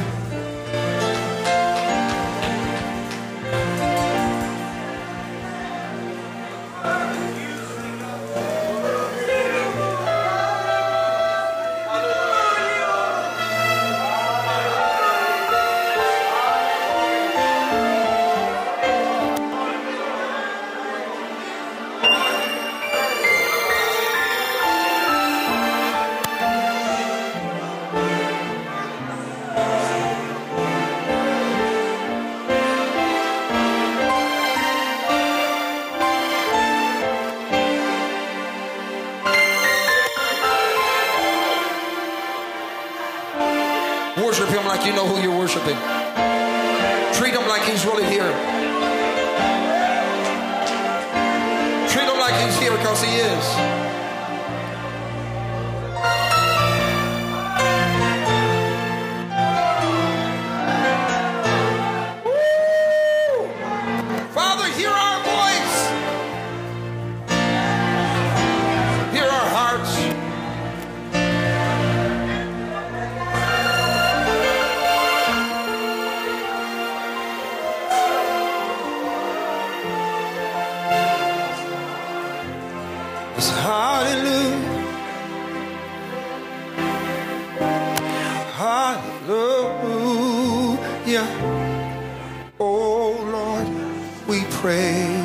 Your name,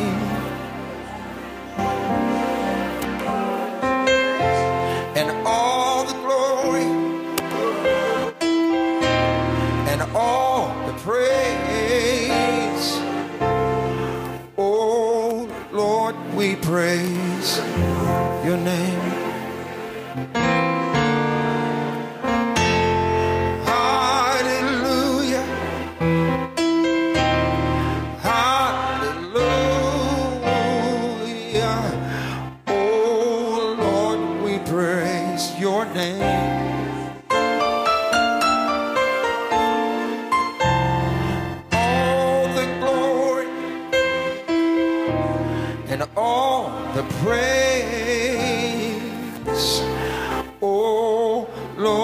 God's healing broken hearts right now, right this moment, right this moment.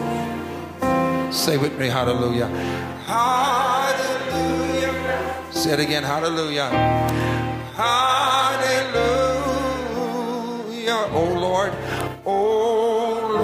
we praise your name. All the glory, all the glory, all the praise.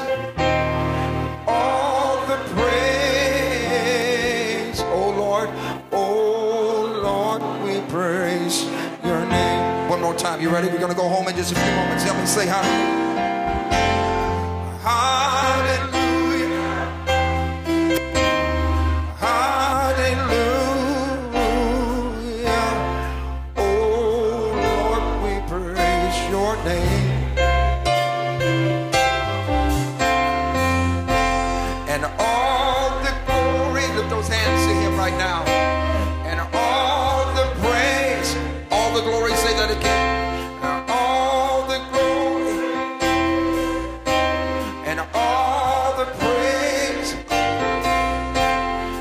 All the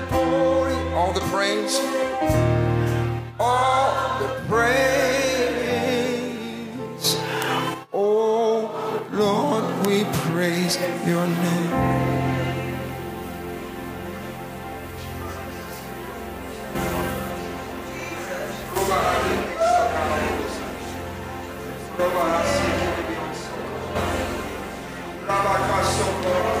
Our King, we love you.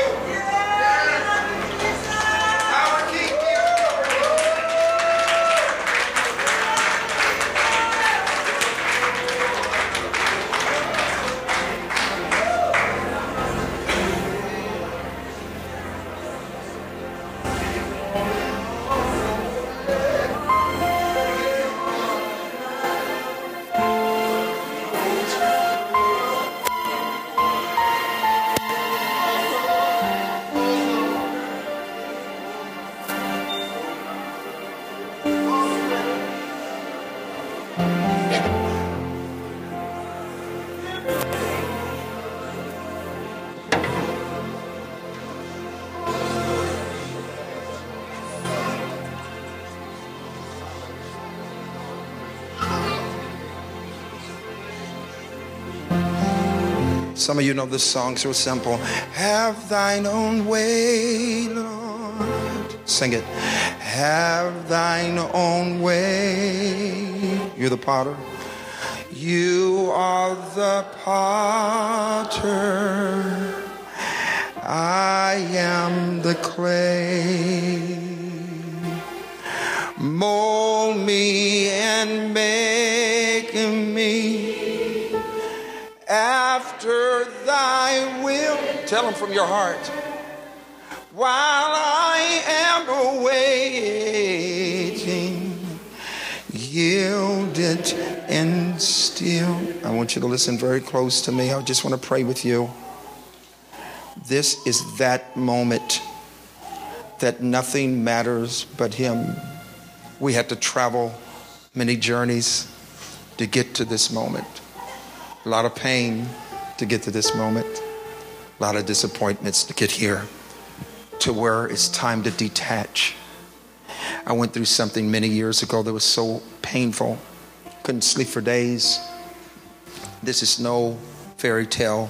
The Holy Spirit showed up in a form in my room. I'm very careful when I talk about the Holy Spirit. I fear and respect him. A form as I tried to sleep after several days, went through something very horrific. The pain was more than I can bear. And when he showed up, this is what he said to me. He said, I want you to pray the prayer of detachment. I had never heard of that before. He gave me 3 simple prayers to pray. And when I prayed those prayers, I immediately fell into a deep sleep and woke up 3 hours later, refreshed, like I had just gotten saved. Everything lifted. I am aware that inwardly we can attach ourselves to things that we love, to our own harm. We must allow God to help us love right. Make sure your love is healthy, that you're not worried and overwhelmed and stressing and making decisions out of that, but you literally love to the point of prayer, love to the point of trusting God and not leaning to your own way. Because if you will, you're going to find yourself being happy with Jesus, fully happy with Jesus. So I want to pray something very simple over you before I sit down. Real simple. Are you ready? Father, there's no way that in my own strength, my own ability, that I can just do this. I'm praying the prayers that I believe you want. I release my life, my dreams, my hopes. I release everything into your hands. I lay it all at your feet. And I say to you, you manage it. Tell them that again, you manage it. Give me the wisdom on what to do, when to do, and how to do. Help me depend upon you more. I really love you. No, I really do, Lord. And I want your will in my life. And today, with uplifted hands, I surrender. I'm not going to resist you another day, not another moment. I want you to know I'm fully satisfied with you. Thank you for sanctifying me. Thank you for saving me. Thank you for loving me. And Lord, I trust you. All the way, I trust you. Now I want you with your hands lifted up like one voice. I want you to open your mouth across this auditorium and you begin to rejoice that God is giving you the grace from this moment forward. If you're a musician, if you're a singer, you'll never love the song more than you love who you're singing to. You'll never love an instrument more than who you're playing for. You'll never love preaching more than who you're preaching for. It will always be, I love you more than what I'm doing, because everything that and anything I can ever do is all because of you. So you lift your voice up right now and you give God the craziest, wildest, ridiculous praise right now. It belongs to nobody but him. No one but him.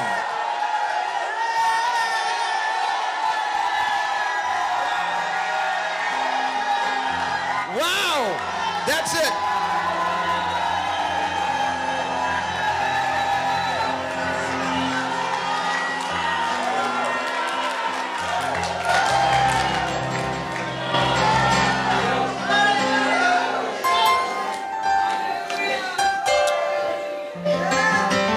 Did you feel that?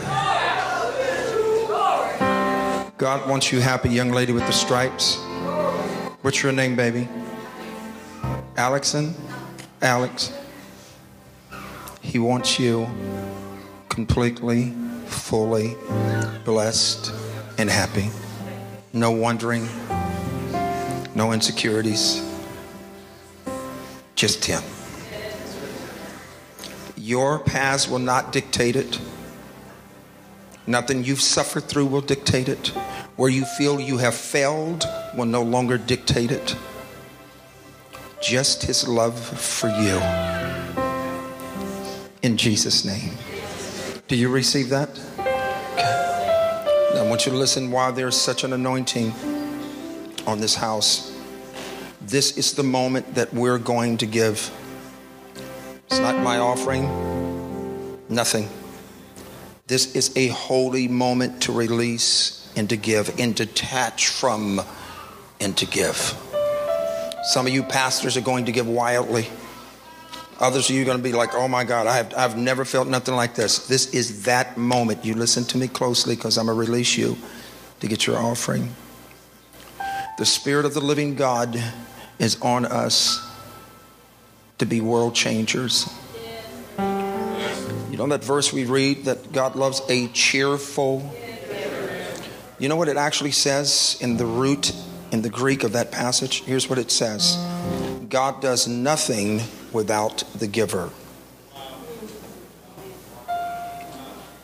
because He loves a cheerful giver.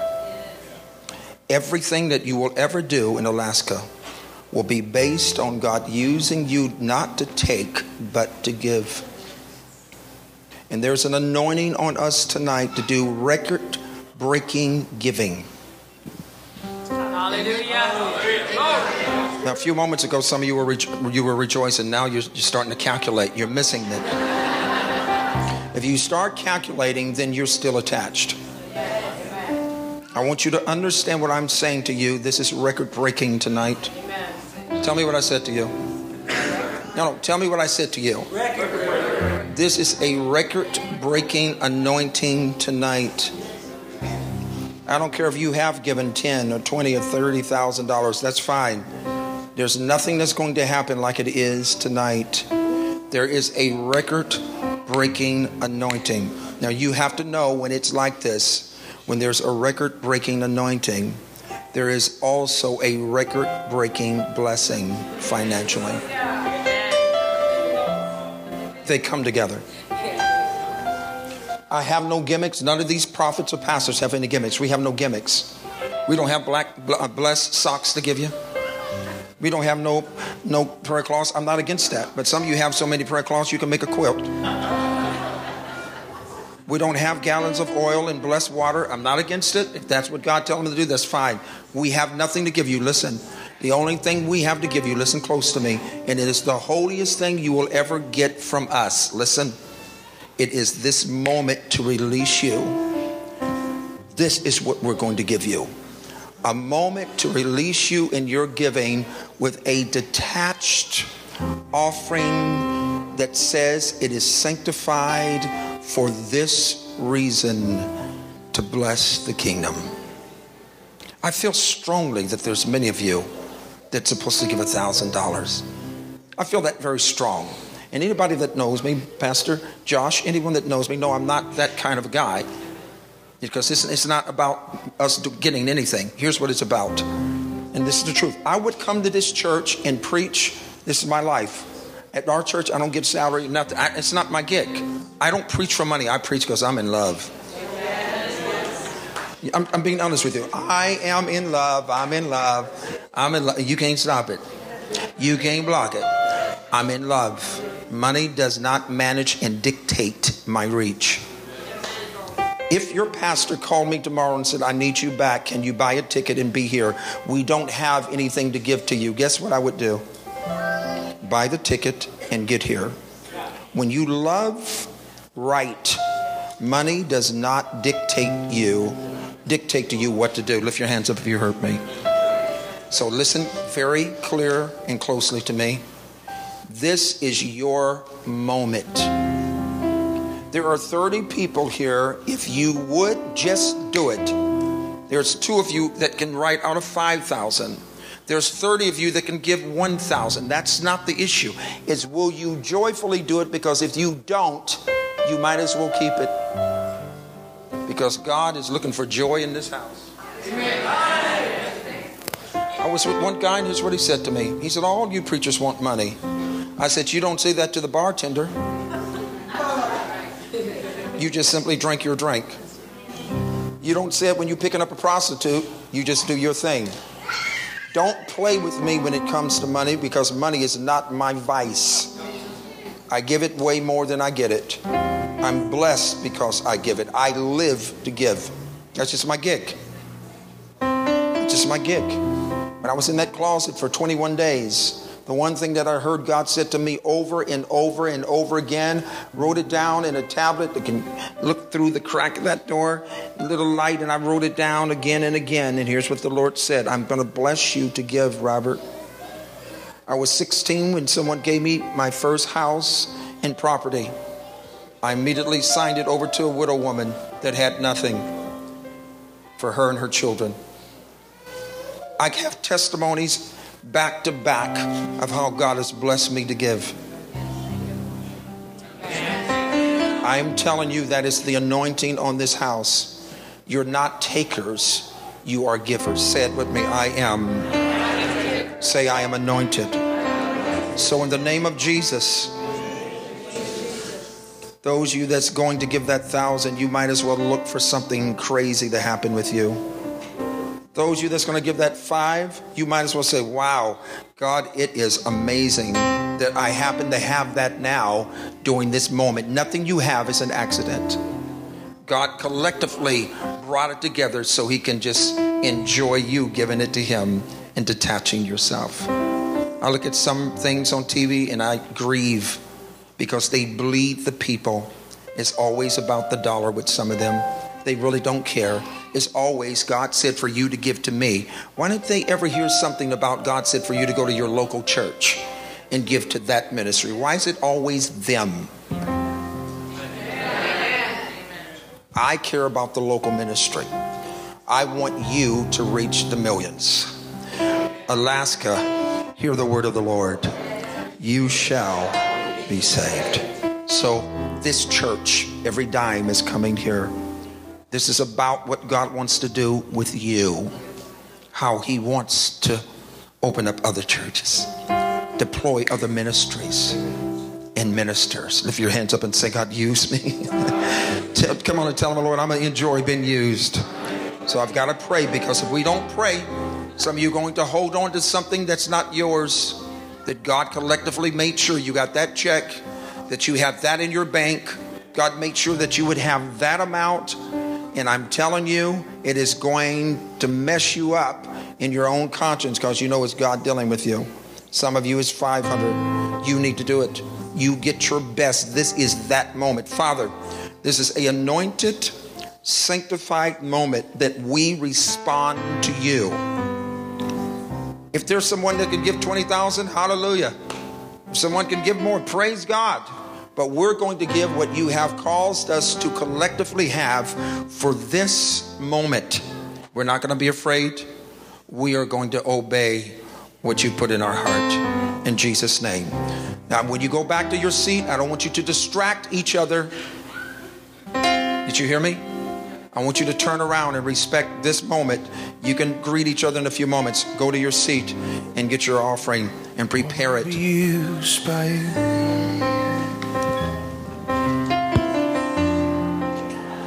Don't look me over, waiting for your broken. I want to be used by you. Ooh, I feel an anointing on you all. My God. I want to be used by you. I want to be used by you. Okay, the ushers, thank you so much.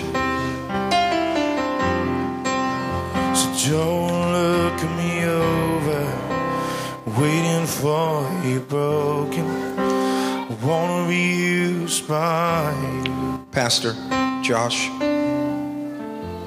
there is something happening in this house these last days that has made history. How many of you sense the same thing? Something happened, didn't it? If you're a spectator, if you're from the Tater family, agitator, horn tater, get it? Horn tater. We can't listen to you. We can't let anything dictate to us but God. Now, if you don't have anything to give, smile. Act like you got a million. But don't let your posture change. You rejoice. Amen? I said amen. God, even tomorrow, let them bring finances to this church. I just decree that people will call and use their debit cards, and your debit cards is something you can use if you need to. Put that on the screen about the texting or whatever that number is, 77977 to give that way. But don't you miss this moment. Did you hear me? How many of you heard me? Okay, I'm talking too much. I'm distracting you. Okay, sing, Pastor. Where'd you go? You changed. Holy moment. I'm going to give you a few moments. You have a song? You have a song of worship? Sing, son. We know you're not Elvis, but sing anyway. I love this young man. There is a financial breakthrough for you that is extraordinary. Several business people are going to attach themselves and begin to do things for you. They're business people. Shh.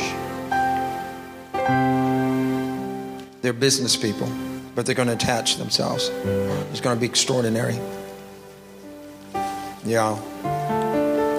Yeah, there's buildings and things that need to be done. Things need to be refurbished and whatever. God's going to put the money right there. Even your gift tonight, whatever's in your heart, whatever's going on in your thinking, much or small, God is going to take that. It's a seed. Something's happening in the spirit for you, sir. Amazing. Are you all ready to give? This is how we're going to do it. I know they normally pass the buckets. We're not doing it tonight. We're not going to do that. You're going to get up, bring your gift, lay it on the altar. In a few moments, you'll hear the voice of your pastor. You will leave it on the altar, and you will stand there for a moment. Listen very close. Shh.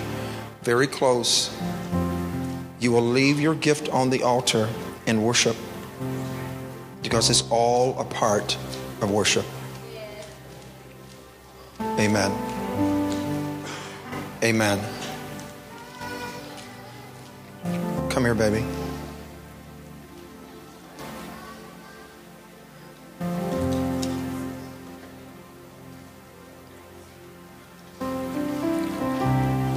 I need you to sit right here.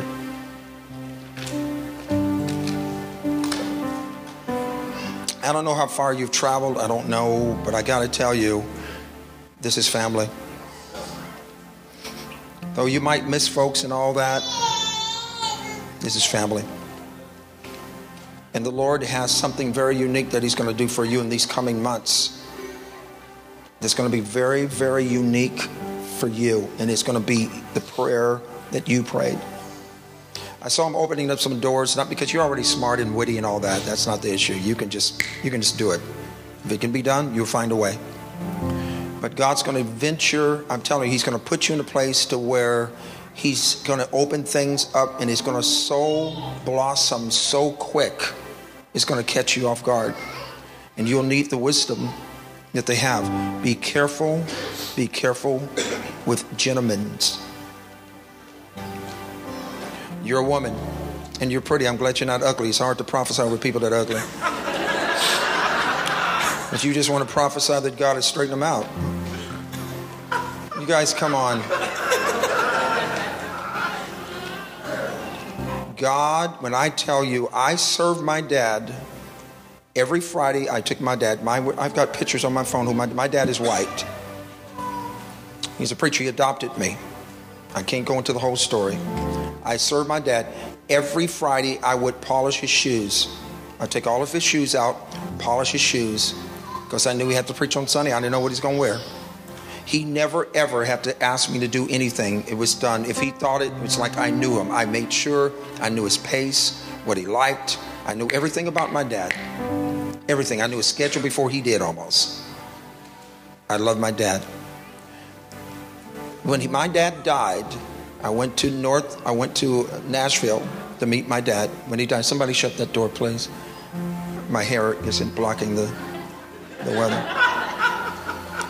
When my dad died, I've got a kid brother who he's an amazing young man, great preacher. But when my dad died, listen to this, my dad put his mantle on me. He prayed the mantle on me because he loved me that much. The love they have for you transcends.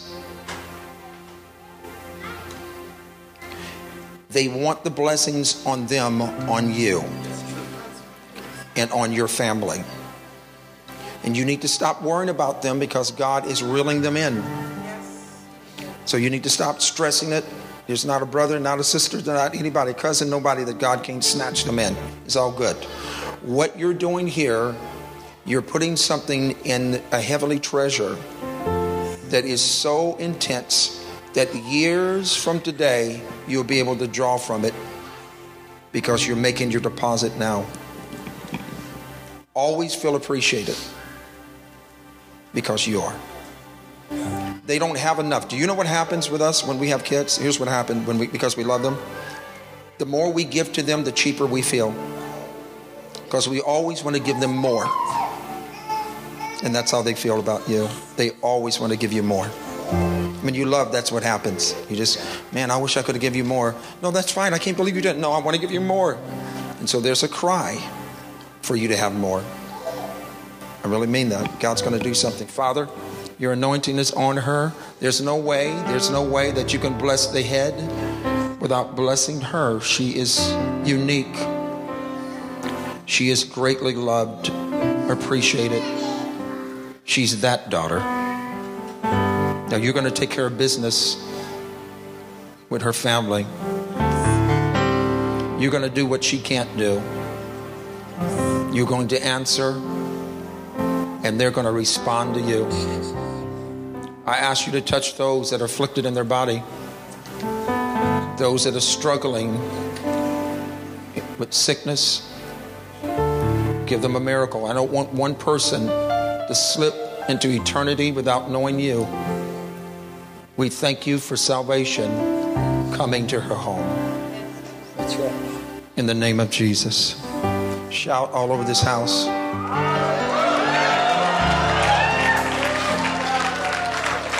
Are you ready? Holy giving. Everyone rise like a choir. You all are the craziest bunch of people. I just love it. Pastor Daniel, thank you for inviting me. Miss you. That's you. I'm gonna miss you too, but I'm gonna miss you and you and you and Trent and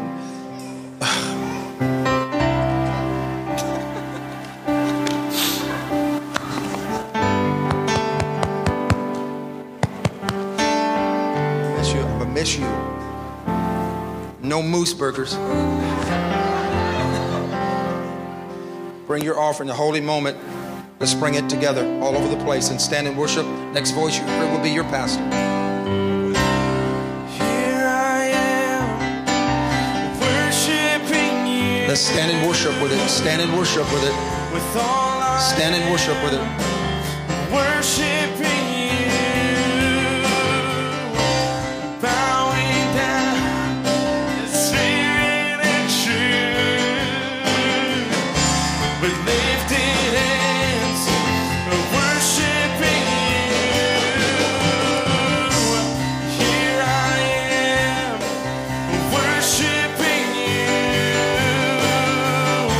With all I am, worshiping you.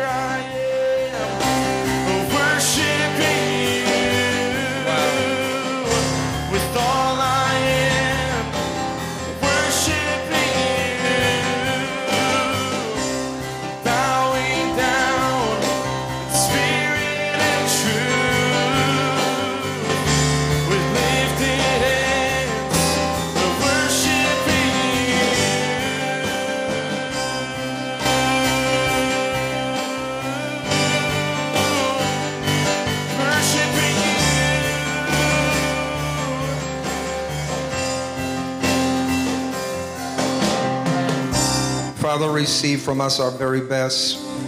We will never give an offering that is mediocre. Mediocrity is simply the best of our worst and the worst of our best. We refuse. We really love you for helping us to detach, knowing that we're living in a passing world, that there is nothing lasting but you. We enjoy living. You want us to. You want us to enjoy life. You want that. But you never want us to eclipse the reality of our purpose with some invention or something we do or have. So we joyfully submit. We joyfully submit, oh God. Use us. Build churches, homes, all of that kind of stuff, but we will never put anything in the way. Never put anything between you and I. In Jesus' name, receive our offering. We give it with great joy. We give it in obedience. We give it, Father, not because we can afford it. We give it because we actually desire. And it's joy for us to give for a purpose that's greater than the time that we just live. Thank you for using us. Thank you for the extensions. Thank you for Dr. Morocco. Thank you, oh God. Thank you, oh God. Thank you for King Champ. Thank you for what you're doing. Thank you for your anointing. Thank you for all the extensions and the pastors, all the needs being met.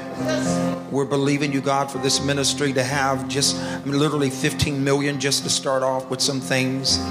Thank you for those that you are bringing into the church, saved, delivered. We really, and I want us to pray for Dr. Morocco right now, all over this place. I want you to open your mouth, hold him up, and First Lady Morocco, right this moment, they're touching the world with the gospel, unafraid, bold. What an amazing man, God. I'm honored that he's in my life. I'm honored that I know him. I pray, oh God, more and more extensions, more and more favor. Thank you, oh Father, we thank you right now. We respect and regard and love Dr. Morocco and Mother Morocco. We love them. Now bless them beyond anything, God, that they have ever seen. And I know that's a lot. In Jesus' name. And everybody say, last thing we're going to do is pray for our pastor. You ready? Let's pray for him. Pastor Josh, is he in here? Prophets, come quickly. Yes. Where's Karen? Where's she? Is she gone? Okay. We want to pray. She went to get food. She's always taking care of us. Thank you all for taking care of us. Thank you for my chocolate chip cookies. Thank you. Appreciate that. You should have brought more, but we'll leave that alone right now. Some of you got a little cheat with the cookies, but it's okay. Appreciate you. This is my friend, my brother, Father. Yes. It has to be overwhelming at times to know all that he's, to look at what he's doing, need to do. I thank you for wisdom that's not his, but it belongs to him because it comes through the Holy Spirit. We pray for him that you guard him. He's not a robot. He needs prayer. He's a man that loves you.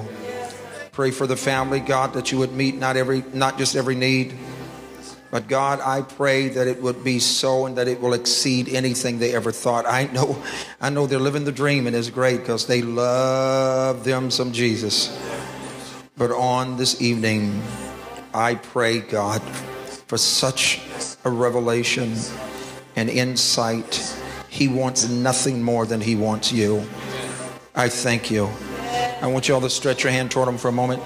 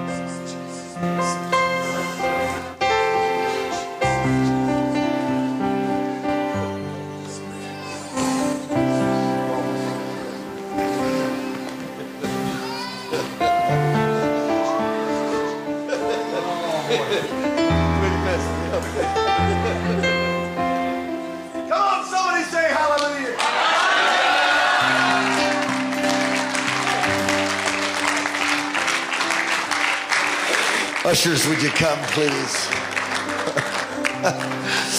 Reach your hands towards the heavens. Let's end this marvelous weekend prophetic conference. Seal it all up in the blood of Jesus. Father, we thank you. Truth be told, if you never did another thing for us, you've already done it all, God. Yes. We love you. Gracious Heavenly Father. Thank you, Lord. Go ahead. Bless your people. Cause your face to shine upon them. Lift up your countenance towards them. Be gracious to them. Keep them. And give them peace. In Jesus' name. Amen. Amen. We love you. God bless you. Revival continues Wednesday night. 7 o'clock, we'll hope to see you. Praise the Lord. Please be sensitive to what's happening here as we're going to prophesy over